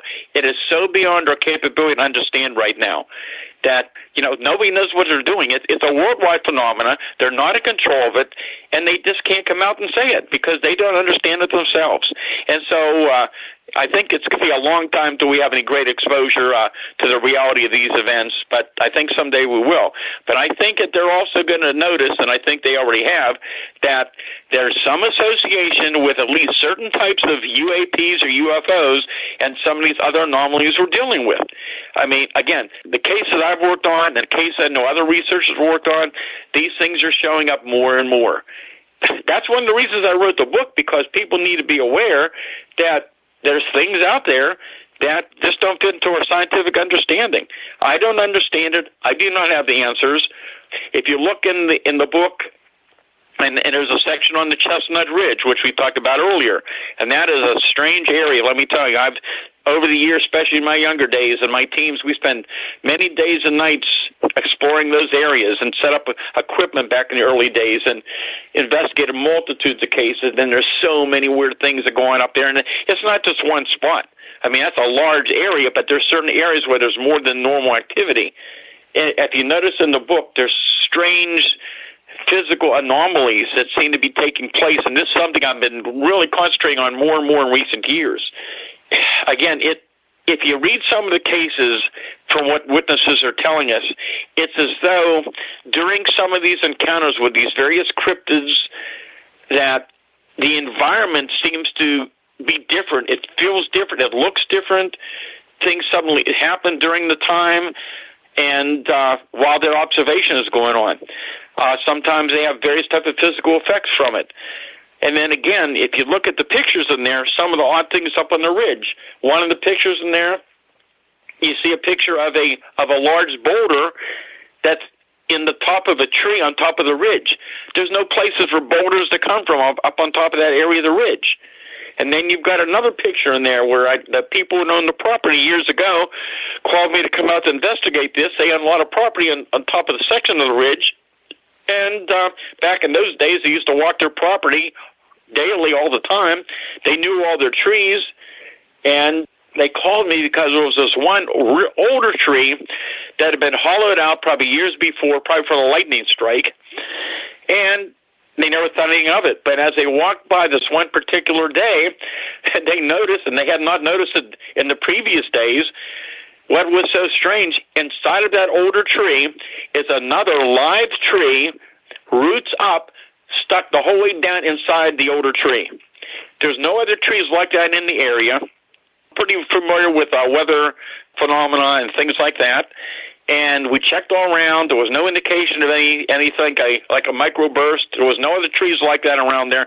And it's just a very, very strange mystery, as to many others. And I've heard of other incidents that are very odd as well from those areas. And that's an area, again, where you have everything from ghostly apparitions. You have the orbs of light hovering around people's homes, tapping on the windows, in some areas coming right up to the windows of people's homes. Bigfoot sightings and cryptid encounters and thunderbird sightings and underground sounds in past years and mystery booms. And it's just a weird, weird place, among other areas in Pennsylvania as well. I want to hear about the underground sounds. That's something that's always been of interest to me. Now, there hasn't been anything recently on underground sounds. I was hearing reports back in the I think it was 60s, early 70s, some people along areas around there that they were hearing sound like machinery and other odd noises like that, but there were far and few between. Let me tell you a little bit about the history, because this is kind of interesting, of how I first heard about the Chestnut Ridge. I believe it was 1969. I had got a report, one of the major roads out there, I think it was 119 and 22, so it's only miles away from the areas of the Chestnut Ridge. And people riding along the road that afternoon reported seeing this huge, solid, white, cigar-shaped object right over top of the trees along the highway. And the object was zigzagging downward, like going down steps and going up and down, and finally went down behind the trees. People said, look like it landed. So they called the state police. Then I got the report, and I got out there right away, interviewed the people, and searched the area and couldn't find anything. But I spent a few days out there interviewing local residents and people around there, and some of those residents began to ask me if I had ever heard about the odd things that were happening to people lived up along the ridge. And they're telling me about Bigfoot encounters, UFO sightings, mystery booms. And one person, I remember, there wasn't a lot of detail, but somebody had told me back then, they swear they saw like the side of the mountain opening up, like some type of opening in the side of the ridge up there back in the 60s, I think it was. So I always found that fascinating. But that's when I first began to hear about the ridge. I found over the years that there were incidents going back years before that historically, but again, from the 70s on, we've been up in that area investigating reports. It's year after year that we're hearing these cases. And, amazing incidents with Bigfoot, with Thunderbirds, with Black Panthers, even the last 2 years. A lot of sightings of the small orbs low to the ground, low-level UFO sightings. It's just so many weird reports, even Men in Black reports with some of the cases in the 70s along that area of the ridge. Stan, why don't I go into the Men in Black? We always love to hear about the Men in Black.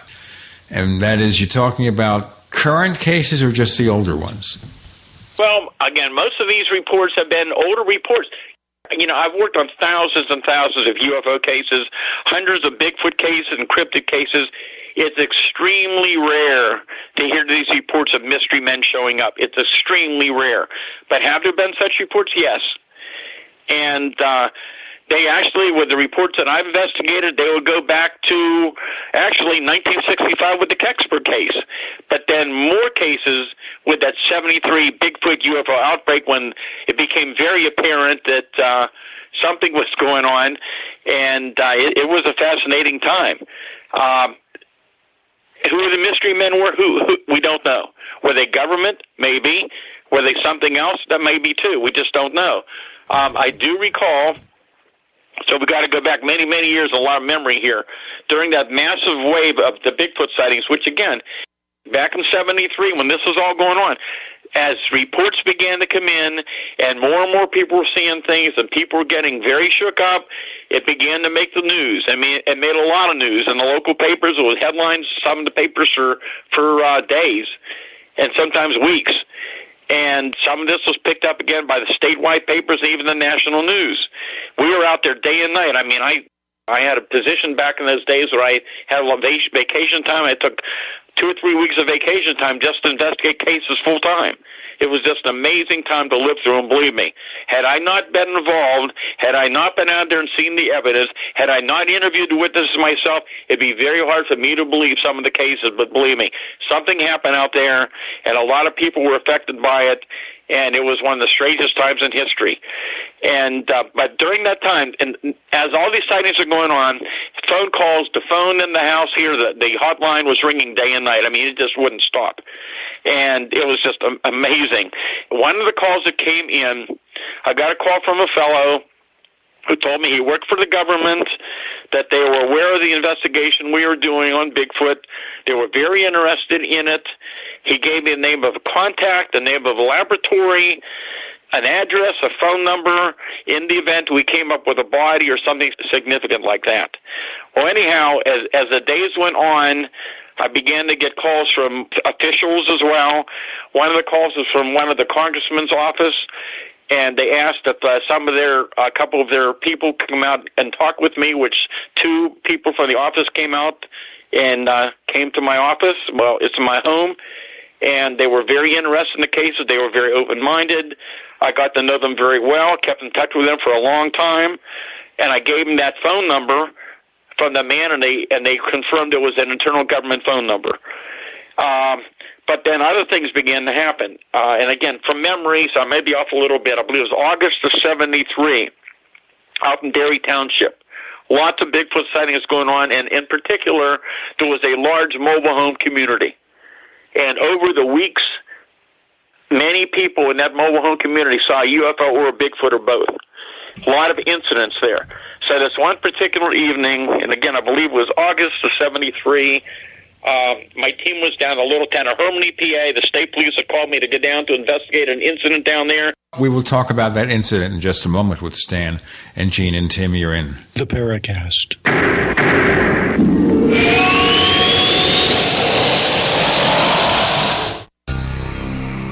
Thank you for listening to GCN. Visit GCNlive.com today. Attack of the Rockoids has been well received by critics and readers alike. It's a thrill-a-minute story you'll never forget. A former U.S. military intelligence officer is haunted by intense dreams about a beautiful woman pleading for his help after a terrible battle in outer space. But the dreams turn out to be true and thrust him into a telepathic love affair with a woman whose faraway planet is intent on destroying the Earth. And now the gripping tale continues in The Coming of the Protectors. It's the second book of the Rockoids trilogy, a galaxy-spanning adventure that pits our hapless heroes against powerful, fanatical enemies that threaten the lives of freedom-loving beings everywhere. Attack of the Rockoids and The Coming of the Protectors, classic science fiction at its best, available now. For more details, visit rockoids.com. That's ROCKOIDS.com. Now with orders to stay at home, public health concerns, the reality of illness due to pathogens and viruses, your health is at an all-time high risk. That's why it's critical to take a proactive approach to boost your immune system. You can with new nanocolloidal silver from Americare. Our patented process with tiny silver particles, 1/100th the size of a red blood cell, allows for maximum body absorption. Americare's nanocolloidal silver effectively disinfects your body internally, attacking pathogens and viruses while supercharging your immune system. Colloidal silver is antibacterial and antiviral. Simply put, it prohibits bacterial respiration, suffocating viral cells, preventing the virus from replicating. And now, due to public health concern, Americare is authorized to offer our lowest and best price ever, around $1 a day, but supplies are limited. Purchase nanocolloidal silver now at immunesupportnow.com. That's immunesupportnow.com. These statements have not been evaluated by the Food and Drug Administration. This product is not intended to diagnose, treat, cure, or prevent any disease. Supplies are limited.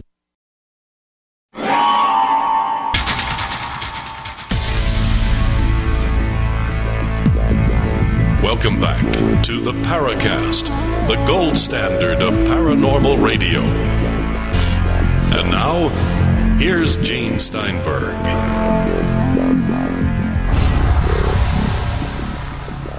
As our listeners know, when we have Stan Gordon on the Paracast, we just say go. And he never stops because he has so much information.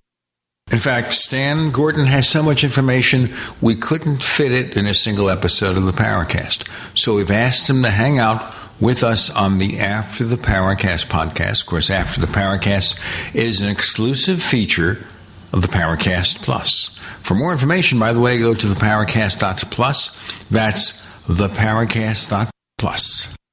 Now, we continue with the show. So, you were started to talk about a case where the police referred the witnesses to you? Yes.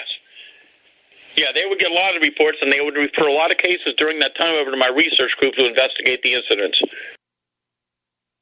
So the one you started to talk about, tell us more. All right, so that was, actually it was August 24th, and this fella just cut his grass in the little town of Harmony, Pennsylvania, out in the country, and anyhow, he went in, he had just cut the grass, went in to take a shower. When he came out, his dog, which was tied to a chain, was very, very upset, barking terribly, and very, very upset. And as the fellow looks out, he sees this huge Bigfoot creature about 30 feet away from the dog, and the dog was trying to get away from him as far as it could.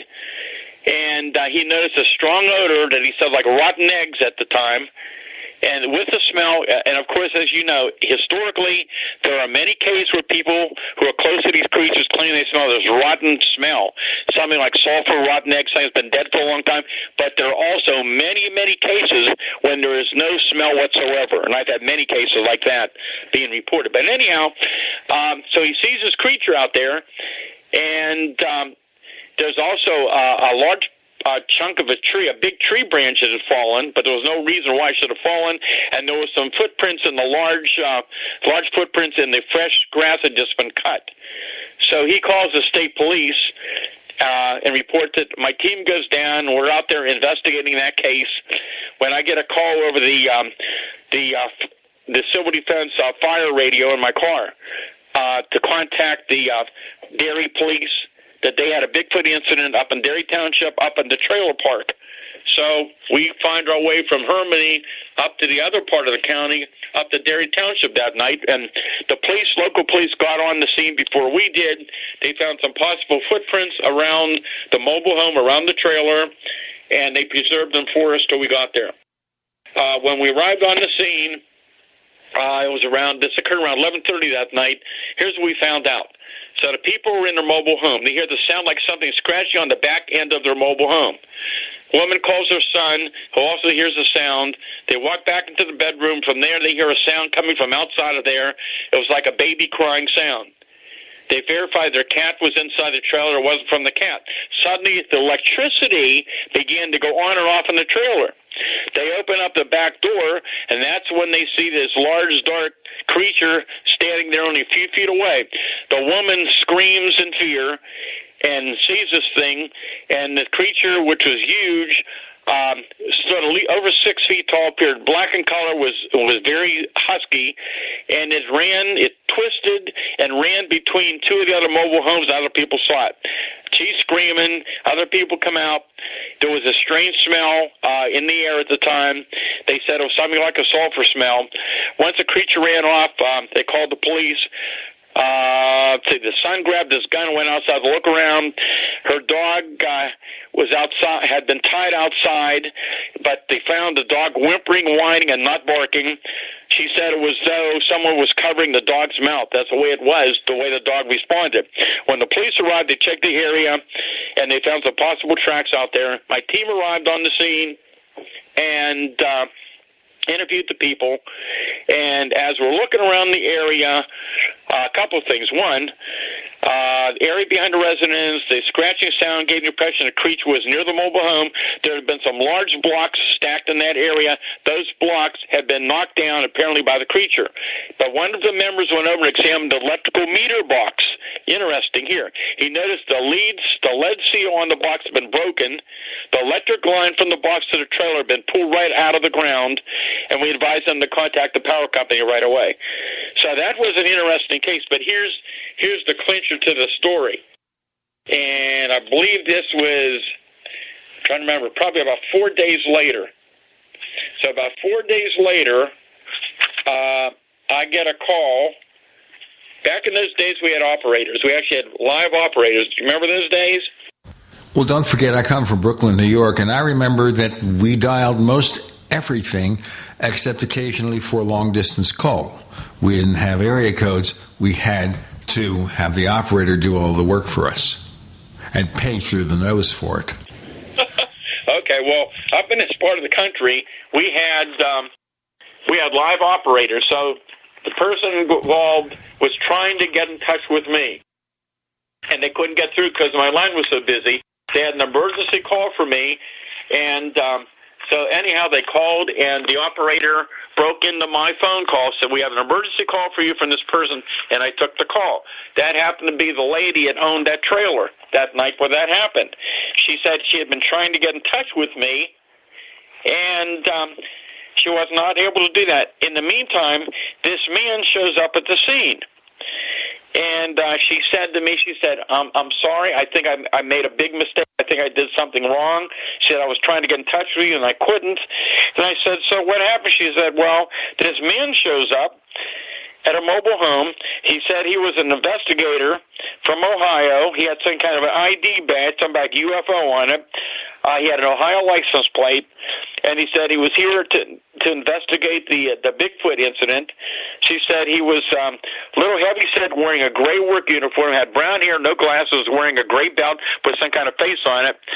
And anyhow, he wanted to ask her about the Bigfoot sighting. In the meantime, she told him that she had been trying to get in touch with me, that she found some hair samples out in the area near where the creature had been, and she wanted to get the hair samples to me. And the man told her that he knew me, that he would take the samples and would give them to me, which, of course, we never got them. We have no idea who this guy was. But anyhow, it got better. So while this guy's talking to her, she said he's acting very fishy. He said there are other neighbors out there looking over the footprints. One young boy was taking Polaroid pictures of the footprints. Remember those old Polaroid cameras where you put the cartridge in, you got the pictures right away? He had one of those cameras, and he's taking pictures, and as he did, the boy said, I just made a picture, and the man basically just grabbed the picture right out of the boy's hand and said, you just made us a picture. And then he wrinkled up the photo in his hand and put it in his pocket, and the boy was still there when she was calling me. And the man also went over to look for some scratch marks on the trailer, and he goes over to look at the footprints while the people were there. And they said he began to, he destroyed the footprints with his feet, and the man makes his odd statement. It says, it has been destroyed. And the man wrote down measurements of the footprints, then he left the area, and the people started getting very upset and started yelling at him. And they said, if you don't get out of here, we're going to call the police. And the guy ran off, and they said he almost turned the vehicle over with such a high rate of speed leaving the area. And who that guy was, we have no idea. That's a story. It sounds almost like from some of John Keel's writings. You know, the bizarre individual claiming to be a UFO investigator or government employee, but is obviously neither. Yeah. Well, it gets even better. And if you want me to get into it, I know some of your listeners have probably heard this story, but the part I wanted to tell you about is the strange visitors, but I need to give a little bit of the story of those who are not familiar with the case. I didn't want to use the clock on the wall cliche, except I will, because the clock says we've got to split. Let's do our break, and then you can tell us about the background of this case, and then we can examine the instances of the strange visitors. And by the way, Stan Gordon will be back with After the Powercast for more discussions. With Gene and Stan and Tim, you're in. The Paracast.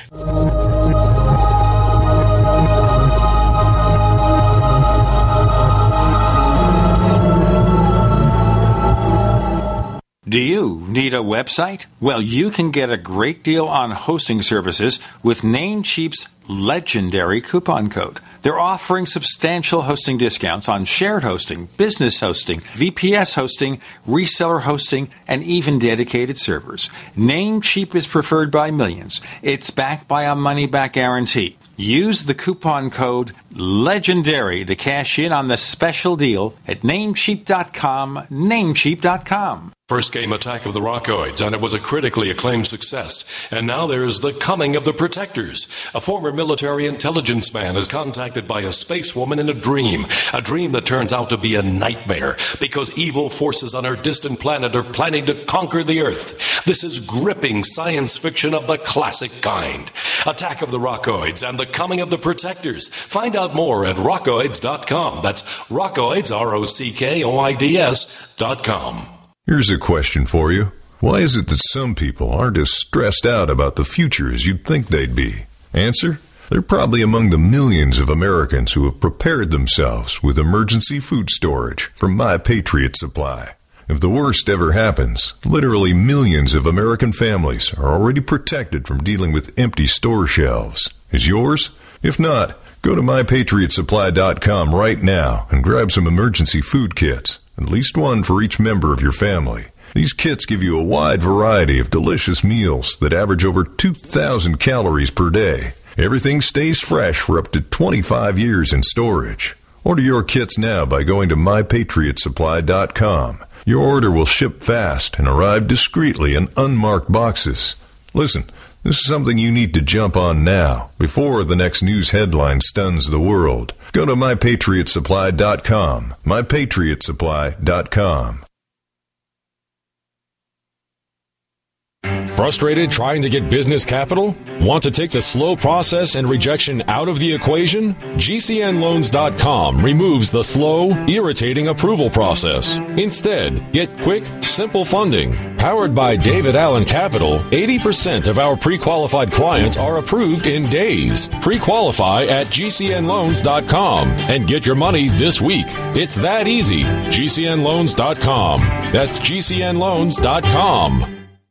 Now with orders to stay at home, public health concerns, the reality of illness due to pathogens and viruses, your health is at an all-time high risk. That's why it's critical to take a proactive approach to boost your immune system. You can with new nano-colloidal silver from Americare. Our patented process with tiny silver particles, 1/100th the size of a red blood cell, allows for maximum body absorption. Americare's nano-colloidal silver effectively disinfects your body internally, attacking pathogens and viruses while supercharging your immune system. Colloidal silver is antibacterial and antiviral. Simply put, it prohibits bacterial respiration, suffocating viral cells, preventing the virus from replicating. And now, due to public health concern, Americare is authorized to offer our lowest and best price ever, around $1 a day, but supplies are limited. Purchase nanocolloidal silver now at immunesupportnow.com. That's immunesupportnow.com. These statements have not been evaluated by the Food and Drug Administration. This product is not intended to diagnose, treat, cure, or prevent any disease. Supplies are limited.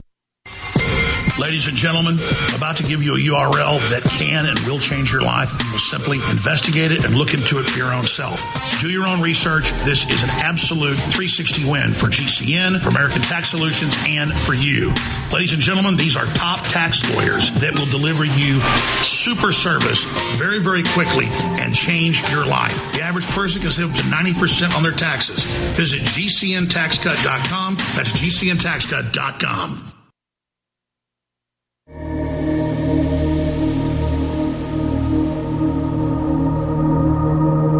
Hi, this is Tracy Torme, screenwriter, producer. You're listening to Paracast, the gold standard of paranormal radio.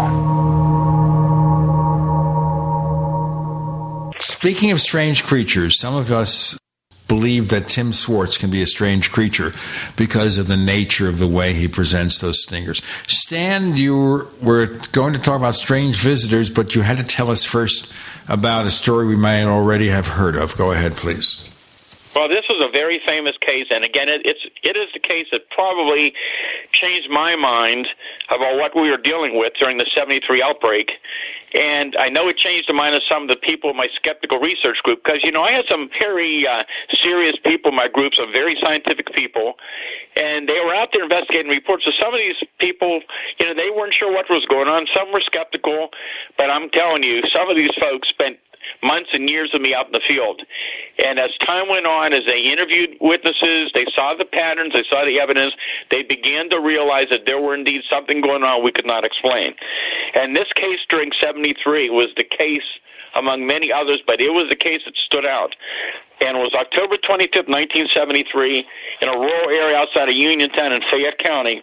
And I'm just going to give you the briefer summary of it, because it's a long, long story. If people want, they can go to my Solid Invasion book and then read the complete story. Probably one of the strangest cases ever documented. Has many elements to it.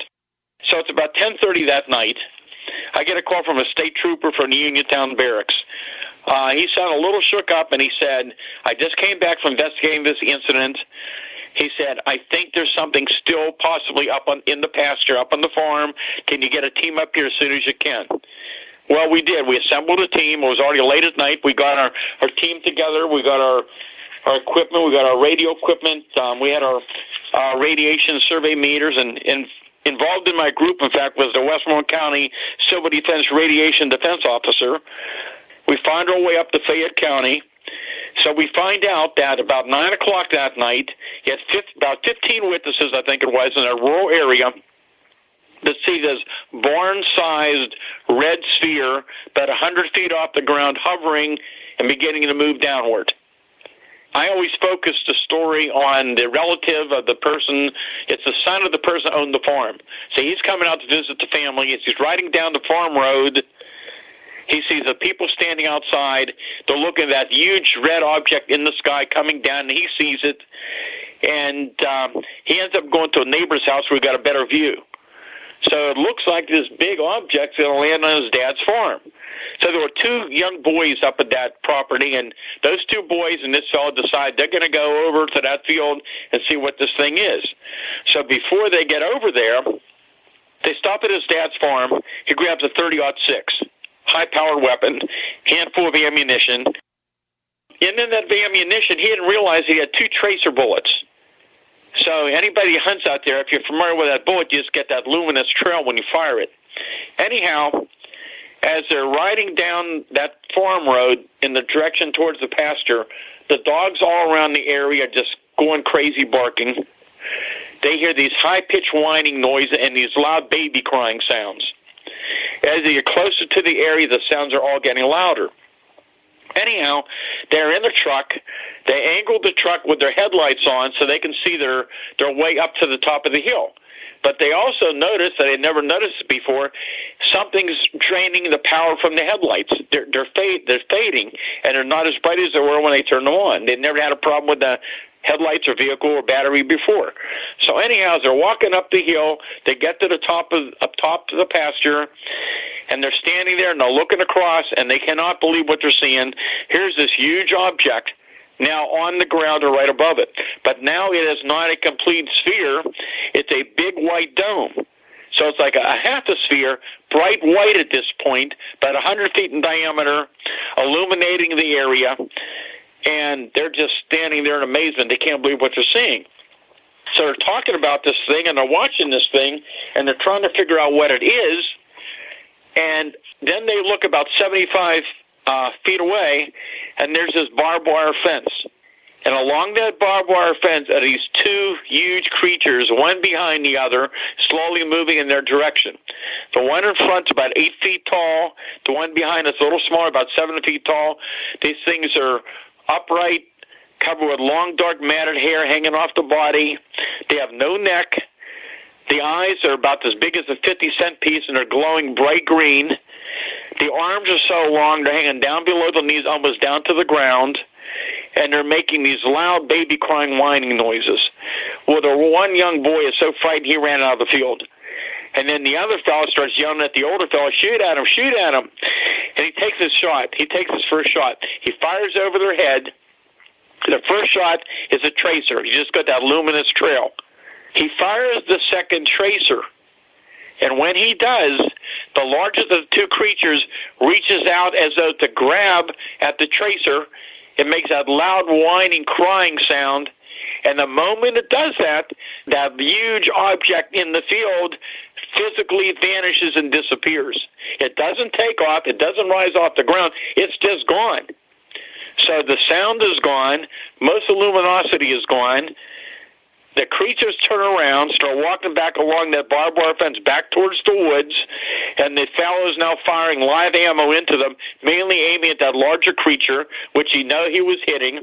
And he always told me for years and years, he said, after he passed away, up till he passed away, he always said to me that, he said, I'll never forget that thing just stared at me with those glowing green eyes, has a pumping light ammo into it, and appears to be no response from it at all. It's not injured whatsoever. They just keep moving. So the two fellows at that point, they run out of the field to go get the truck. They go back to the farmhouse. They take the family to a neighbor's and call the state police. So the trooper arrives 45 minutes later.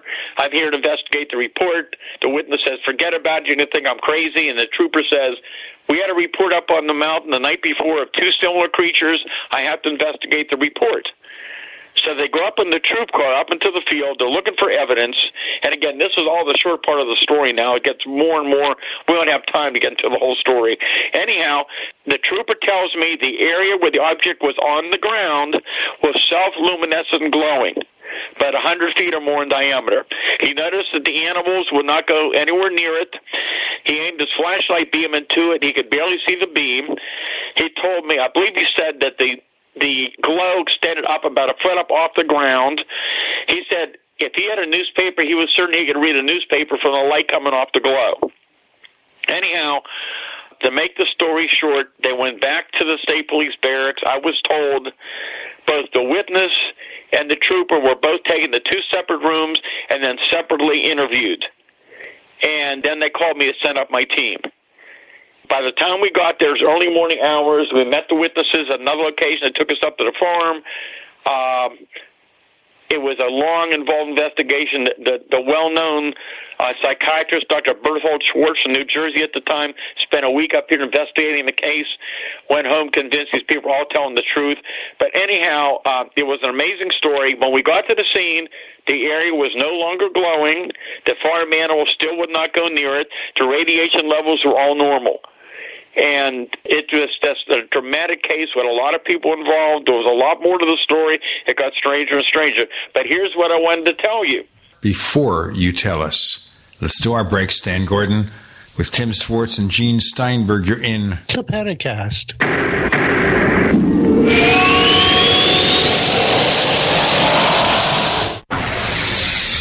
You are listening to GCN. Visit GCNlive.com today. According to the World Gold Council, while demand for gold is surging, 72% of people reply they lack the necessary know-how to do so. Hi, my name's Adam Barada, owner of Advantage Gold, hands down the highest-rated gold dealer in the country. The reason? We lead with education. We've taught millions of investors how to buy gold safely and securely, and our in-depth gold guide explains everything you need to know. From what type of metals to consider, if an IRA or cash transaction is best, and how you can be certain that the gold you're buying is authentic, certified, and real. Call 800-900-8000 now and get our number one rated first-time gold buyer's kit. Call 800-900-8000. That's 800-900-8000. Get the information you need to secure your future. Call 800-900-8000.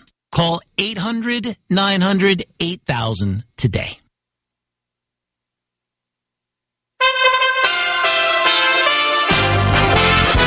USA Radio News with Kenneth Burns. Ukrainian and Russian officials say all women, children, and elderly people have been evacuated from the Azovstal steel plant in Mariupol. Hundreds of civilians were trapped for weeks at the sprawling plant amid intense Russian attack. Ukrainian fighters remained holed up at the complex. The Kremlin is still trying to capture the plant, where the last sliver of resistance remains in the southern port city. Elsewhere, a spokesman for the Ukrainian military says they've regained control of a town about 12 miles northeast of Kharkiv. The spokesman said in a YouTube video that Russia continues to conduct a full-scale attack against Ukraine in hopes of establishing full control of the Donetsk and Luhansk regions. First Lady Joe Biden says she remains concerned about the next phases of the humanitarian crisis prompted by the war. She said as much while visiting refugee mothers and their children in Romania. This is USA Radio News. Afghanistan's Taliban rulers have ordered all Afghan women to wear head-to-toe clothing in public. The decree calls for women to only show their eyes and recommends they wear the head-to-toe burqa, evoking similar restrictions to when the Taliban last ruled the country between 1996 and 2001. It's the latest in a series of repressive edicts. The CDC is looking into the deaths of 5 children linked to the growing number of mysterious pediatric hepatitis cases across the country.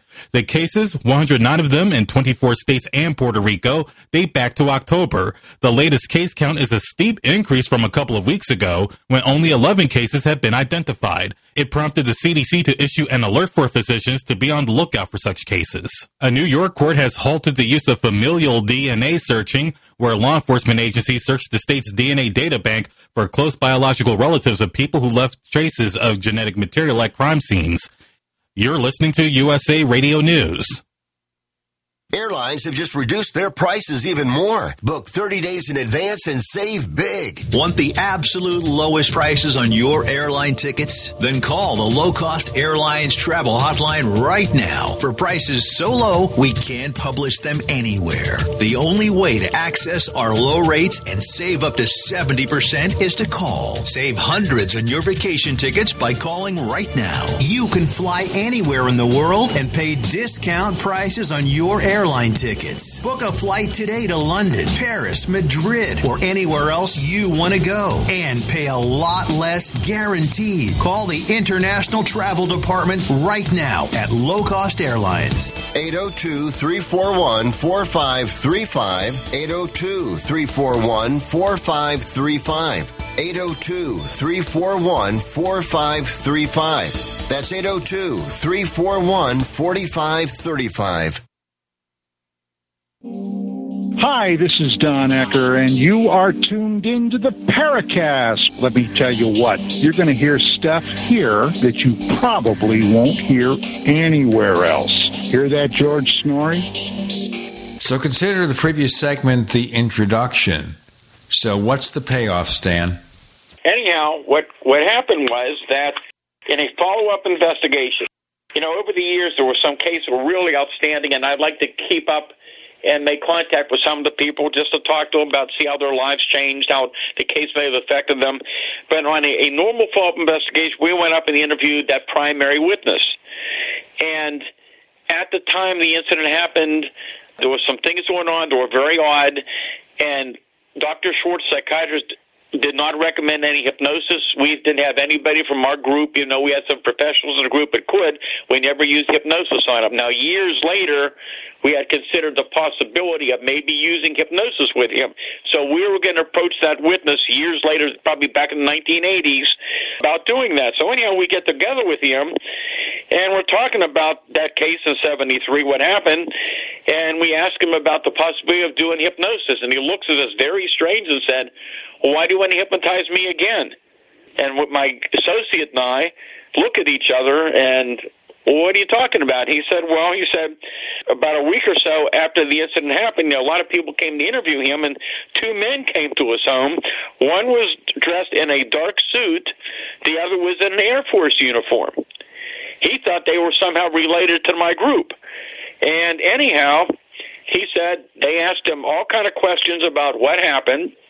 It asked for great detail about what the creatures looked like, what the UFO looked like, what happened, and they asked permission if they could hypnotize him. But before this all happened, the Air Force officer had a briefcase with him. He opened up the briefcase. He had photographs about UFOs and Bigfoot that he wanted the witness to look at. They wanted him to point out any pictures that looked similar to what he saw. And I remember him telling me about one particular Bigfoot picture. It was a Bigfoot climbing over a fence in Georgia with a dead pig under its arm. But he said they did hypnotize him, and when they were done, they thanked him very much. They said they believed he was telling the truth, that they would be in touch with him, they would hear from them again, but of course he never did. And we, of course, tried to follow up, but we couldn't find anything. Got to remember, 1973, well, Blue Book had already officially closed in 1970, so there were no records of anything. And who they were, we have no idea. Okay, from this account, though, it seems pretty obvious that somebody, the ubiquitous they, was following your investigations very closely. Oh, I'm sure there was. I'm sure there was a lot of interest in it. I mean, I had a huge amount of interest from all over the country, and I'm sure out of the country during that time period. There was so much going on. I mean, for months and months, it's making national news, the investigations. It's some areas, this near panic situation. Public safety around this area was very, very shook up over what was going on. People were out there with guns trying to shoot these creatures. I mean, it was nasty in some areas, and, I mean, it was an amazing time to live through. I mean, we're out there 2 or 3 o'clock in the morning investigating these incidents. It was very, very strange stuff. And, again, like I said, I never saw Bigfoot, but there were some instances. One in particular, I was called out to a farm. There were a couple farms out in Derry Township where the people said these creatures went on occasion come back and visit again. So we tried to stake them out, but we were so busy on so many other cases, we just weren't able to spend a lot of time on all these occasions. But this one particular evening, I get a call from the family on this one farm. I tell them very credible people. Many people had heard the screams. They had seen strange lights on the property. They had seen Bigfoot at close range. A lot of weird things were going on. They said the creature just came back again. It was in the barnyard. So my team and I, we get out there as soon as we could. When we get there, the dogs aren't making any noise. There's footprints in the barnyard. Let me see. They had a large corn. It was dark, of course. They have a large cornfield, and there was something in the cornfield running away from us, bipedal, very fast, making these very strange asthmatic-like sounds, like very heavy breathing sounds. And I chased it through the cornfield. And I recorded the sounds as I ran through the cornfield, but whatever it was, we couldn't catch up to it. And so I think I was pretty close to one, but I never got to see it. That's one of some other instances that happened. In another case, talking about the smell, and again, very odd situation. Again, this would have been August of 73. I get a call from a police officer from Derry, and asked me if I could come down to investigate an incident that two women, a mother and daughter, had contacted the police. They had heard stories about this creature being seen, and they were reluctant to tell them, but they had an encounter with something, and they had heard rumors that the Derry police had shot and killed the creature. They wanted to take a look at it to see if it was the same thing they saw. Well, of course, that was not a real story. They had not shot and killed a creature. There had been reports of other shootings around there by other people, but that was not what the police were involved in. Anyhow, the police officer had initially gone down to interview the two women. It was a very warm night, as I recall, and the mother is in her room, had the window open, the drapes the window was open, there were drapes in the window, something awakened her, she turned over, and I believe it was 3 feet away from her, this creature was stooped down, had opened up the drapes, and was looking directly at her 3 feet away. And she saw the face. She could see the skin. She could see the eyes. She could see the mouth. She was horrified. This thing, it had to be over 9 feet tall to look in the window. And it moved back very silently away. And a short time later, her daughter started screaming on the other side of the house and said she just saw the biggest shadow she had ever seen. And then suddenly this horrific smell, this rotten egg, dead animal smell, just encompassed the area and just came into the house and took over the whole house. And when the officer went down, he said he could smell it. When he called me, it was 3 days later. I went down right away and interviewed him, and he took me down and I interviewed the witnesses, and I could still smell it. I mean, it was a terrible, rotten, sickly odor. But even 3 days later, that smell permeated the house. I wanted to ask you quickly about this strange odor, this intense odor. You couldn't use traditional disinfectant sprays to get rid of it? Apparently, and again, it's been years and years ago. I'm sure they tried everything. I know they had the windows open, they had air conditioning, but apparently they couldn't get rid of the smell. It was permeating the entire house. Of course, I was thinking of Lysol, but they didn't have Lysol then, did they? I'm really not sure. Get out the Lysol if your house begins to smell like rotten eggs. Well, I'll give you my theory on the smell. Sure. I think smell, again, it's talking about strange things, and there are so many cases we wouldn't even begin to have time to get into. And again, I'll give you another historical case which fits in somewhat with the theory that the reason there's not always an odor is the fact that this smell is somehow associated with whatever it is that these things can come and go between dimension. They come in out of our reality. This has something with the process of them appearing and disappearing. So if you go from one dimension to another, you leave behind an odor? Well, I'm just saying I don't have the answers to it. I just think that somehow this odor is somehow associated with their appearances in certain areas. Yeah, because a normal odor, you know, would dissipate after a couple of days. But this one goes on and on and on. Well, I can just tell you, some of the people I've talked to got physically sick from the smell over the years. Some people, and again, in a lot of cases, there's no odor whatsoever. But in some cases, you have this terrific smell, and people have been sickened by it. You know what, folks, let's do our break here. We have one more segment to present with Stan Gordon, author of Creepy Cryptids and Strange UFO Encounters of Pennsylvania. But then he'll be back with After the Powercast to continue the discussion, where we're absolutely certain to get a fuller picture of the weird stuff that's going on. With Stan and Tim and Gene, you're in the Powercast.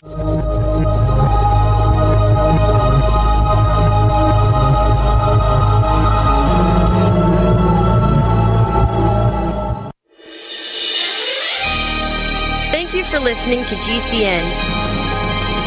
Be sure to visit GCNlive.com today. Hey, listeners. I want you to have the entire Paracast experience. So I'd like to tell you about After the Paracast. After the Paracast is an exclusive feature for subscribers to the Paracast Plus. With After the Paracast, you never know what's going to happen next. After the Paracast features color commentary, special interviews, and further conversations with Paracast guests. With Paracast Plus, you can download a very special enhanced version of the Paracast also. We do offer exclusive music, videos, and more features are coming. To get more info about subscribing, please visit theparacast.plus. Once again, theparacast.plus. Prices are just $1.50 a week, less than a cup of coffee at your local convenience store. Check out theparacast.plus to learn more about Paracast Plus. Hi, I'm Al Abaroa, founder of Knight Strategic Wealth. Inflation is picking up, markets are volatile, and the dream of a comfortable retirement is harder to attain than ever before. Nobody wants to run out of money in retirement. That's why I'm going to share something that your financial advisor doesn't want you to know. With our investment strategy, when the stock market goes up, you earn a market-linked return that locks in every year. And when the stock market goes down, your investments won't lose a dime. There are no unnecessary fees, and it works for your investments, money at a brokerage firm, or even money at a bank. It's simple, it's safe, and that's why savvy investors work with us. Want to learn more? Text free to 833-898-0500 and we'll send our retirement readiness kit directly to your phone right now. If you want to help build a retirement portfolio that will go up with the market and never lose money, get our retirement readiness kit today and see how this strategy can help secure your future. Text free to 833-898-0500. Text free to 833-898-0500.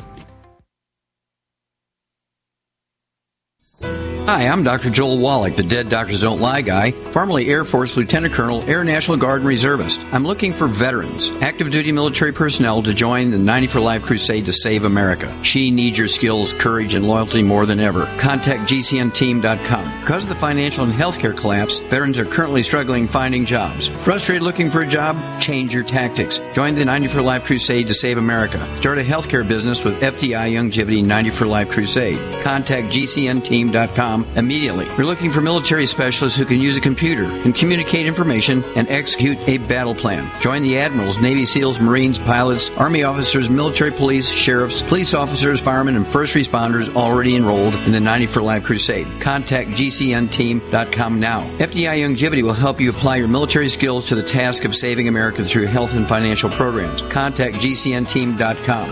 Enlist in GCNteam.com and save America.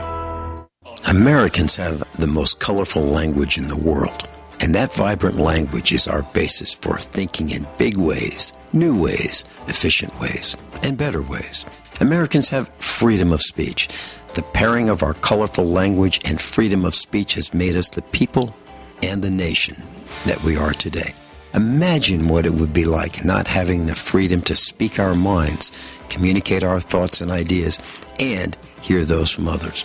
Americans have a passion for and yearn for the truth. There are those who want to destroy our freedom and right to hear the truth. The truth is under attack. GCN is under attack. I'm asking our fellow broadcasters and you to rise up and help us defend our right to free speech. Would you like to join us? Please consider visiting SaveGCN.com. Please help us bring you the truth 24 hours per day. I'm Vincent Finelli.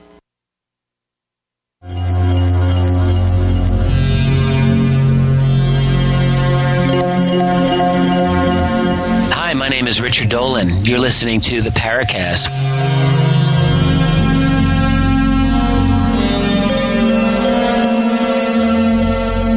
Are we any closer, Stan Gordon, to figuring out what's going on? You've got so many cases here. All we have to do when we have you on the show is say, so what's new? And then we can go away for a week and you're still going. So with all these cases, when are we going to find out something that takes us towards a solution? You know, the more I know about it, the stranger it is. We're beginning to learn a lot more about some of the different aspects of these mysteries. We're seeing certain similarities in a lot of reports. But again, it's such a challenge because we're dealing with something that's so unusual, so strange. It's hard for people to accept, which is the reason I understand why it's hard for the government to come out and talk about it, because it's so bizarre. And, I mean, again, if you even look at what they're talking about with the Skinwalker Ranch, and if you read the book with the Skinwalkers at the Pentagon, if you read that book and you look at some of those details and some of the things we talked about years ago on your show that I talked about from the 70s and since then, they're so unusual, so strange, it's hard for people to try to comprehend it. None of us understand it. It's ongoing. And the more I look into these different anomalies going on, the orbs, the certain type of UFOs, the cryptid stuff, the paranormal stuff, I think more and more that a lot of these different things are somehow interconnected, somehow related. We just do not understand it. What happens is it gets more mysterious all the time. Like we get to level B, and it's at level Q by that point. Yeah. I mean, there are so many cases that indicate we're dealing with something that's just not normal. I mean, Bigfoot case where they just suddenly appear in front of a person's vehicle. They see it from head to toe, they see it walking away, and suddenly it's gone. Here was a great case that happened down in the Mon Valley, which is outside of Pittsburgh, just a few years ago. I got the report on it just a short time after it happened because the witness contacted a relative, and then I was contacted. I interviewed a witness, and I can tell you this guy was extremely emotionally upset. Eric Altman and I from the Pennsylvania Bigfoot Society, and we went down to the scene. The next morning to interview him at the scene. He was still very, very shook up over what happened. I mean, it was probably one of the most interesting close-range Bigfoot encounters ever documented. It was a real dark, rainy night when this happened. He's riding down this back road where there's been a history of sightings for years down those areas. Suddenly, this creature was on the left side of the road. He has his high beams on, and this thing walks out literally 5 feet in front of his vehicle and stops right in the middle of the road. And it's looking directly at him with its glowing red eyes. And, I mean, this guy described this thing from head to toe down to the hands of what this thing looked like. And, I mean, he was extremely shook up, and this thing took big steps across the road, went up this little hill. So this fellow grabs his cell phone, he follows this thing behind it, tries to get a picture, and then he said what happens is, he said the thing is at least 7 foot tall, it's right in front of him in his headlights, and suddenly as he tries to take a picture, it's not there, it's just gone. He said he couldn't understand how it could possibly move that fast that he couldn't see it anymore. Well, we can think, well, was it just too dark and was out of the beams of the headlight? But he is certain his eyes were adjusted to the dark. It's right in front of him in his high beams. It's no longer there. And those are the kind of things that keep happening. There's just so many mysteries out there, we just can't figure it out. We see the same kind of phenomena, though, with UFOs. I mean, they'll fly around, then just suddenly fade away and vanish. Or a lot of times when they land and the occupants get out, they'll do the same thing. You know, they'll go from looking solid to just outright disappearing. Yeah. Here in Pennsylvania, there's such a long history of so many weird things. It's not just the giant bird sightings, which, by the way, we're right now looking into. Eric Altman from the Pennsylvania Bigfoot Society called me, I believe it was Sunday, and we have what appears to be a really good multiple witness Thunderbird sighting in daylight, not too far from Greensburg, where I live. We've had other reports in recent months, but in the last few years, we've had some amazing sightings of these huge flying creatures. So we're looking into that as well. But anyhow, and I just lost my train of thought. You're talking about, these things are ongoing. There's all kind of things. And, again, not just Thunderbirds, but we have these floating entity reports. Back in the 60s, there was a lot of reports of, again, large metallic objects low to the ground, where people would actually see portholes, and they could see through them. They could see, like, computers and consoles in some of the reports. And there were humanoid sightings being reported and landing reports. You want to hear one of my favorite stories? This is one of my favorite cases from, back in the 1980s. We're going to have to wrap this in about 4 minutes before we pick up with After the Paracast. So if you can be brief about it, go ahead. Okay, there's a lot involved, but I'll try to do it very briefly. So this would have been, I'm trying to remember what year, 1968, I believe it was.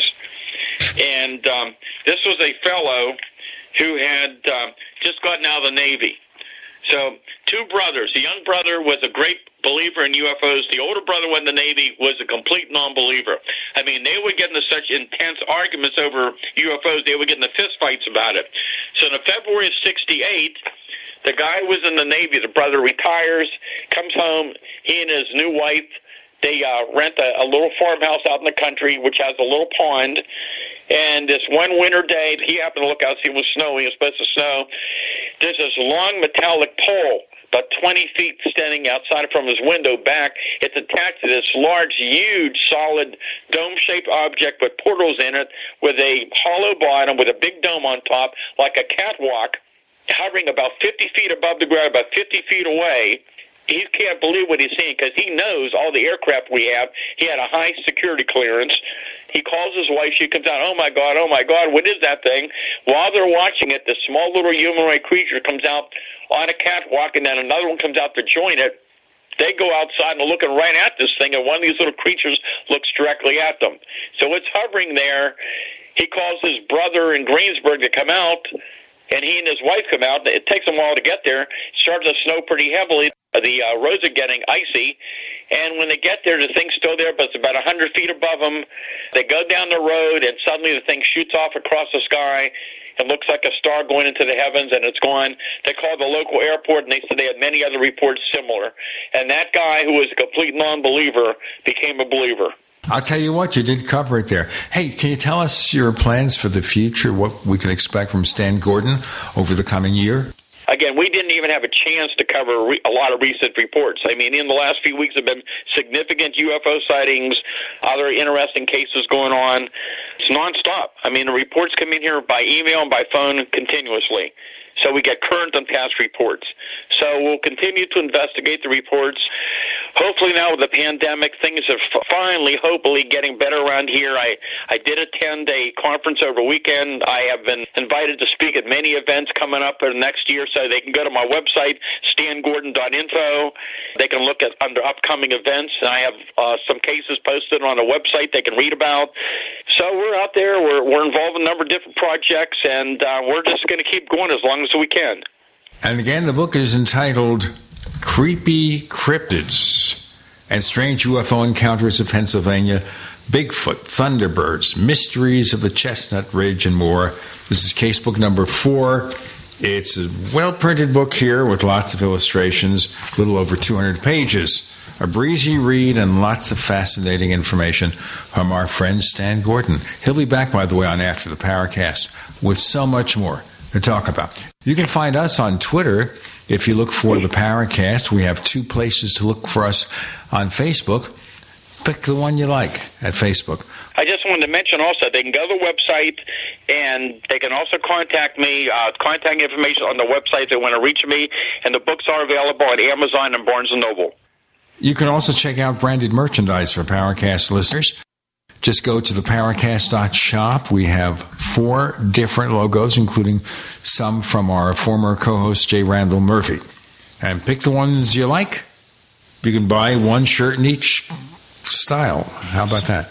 Check to the powercast.shop. We also offer the Powercast Plus, where we offer this show free of the network ads, the After the Powercast podcast exclusive to Powercast Plus subscribers. For more information, go to theparacast.plus.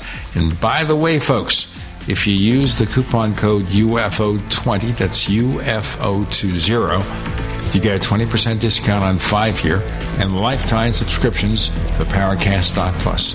Stan Gordon, what a wealth of information you provide. Thanks for joining us on the Powercast. Thanks for having me on again. We appreciate it.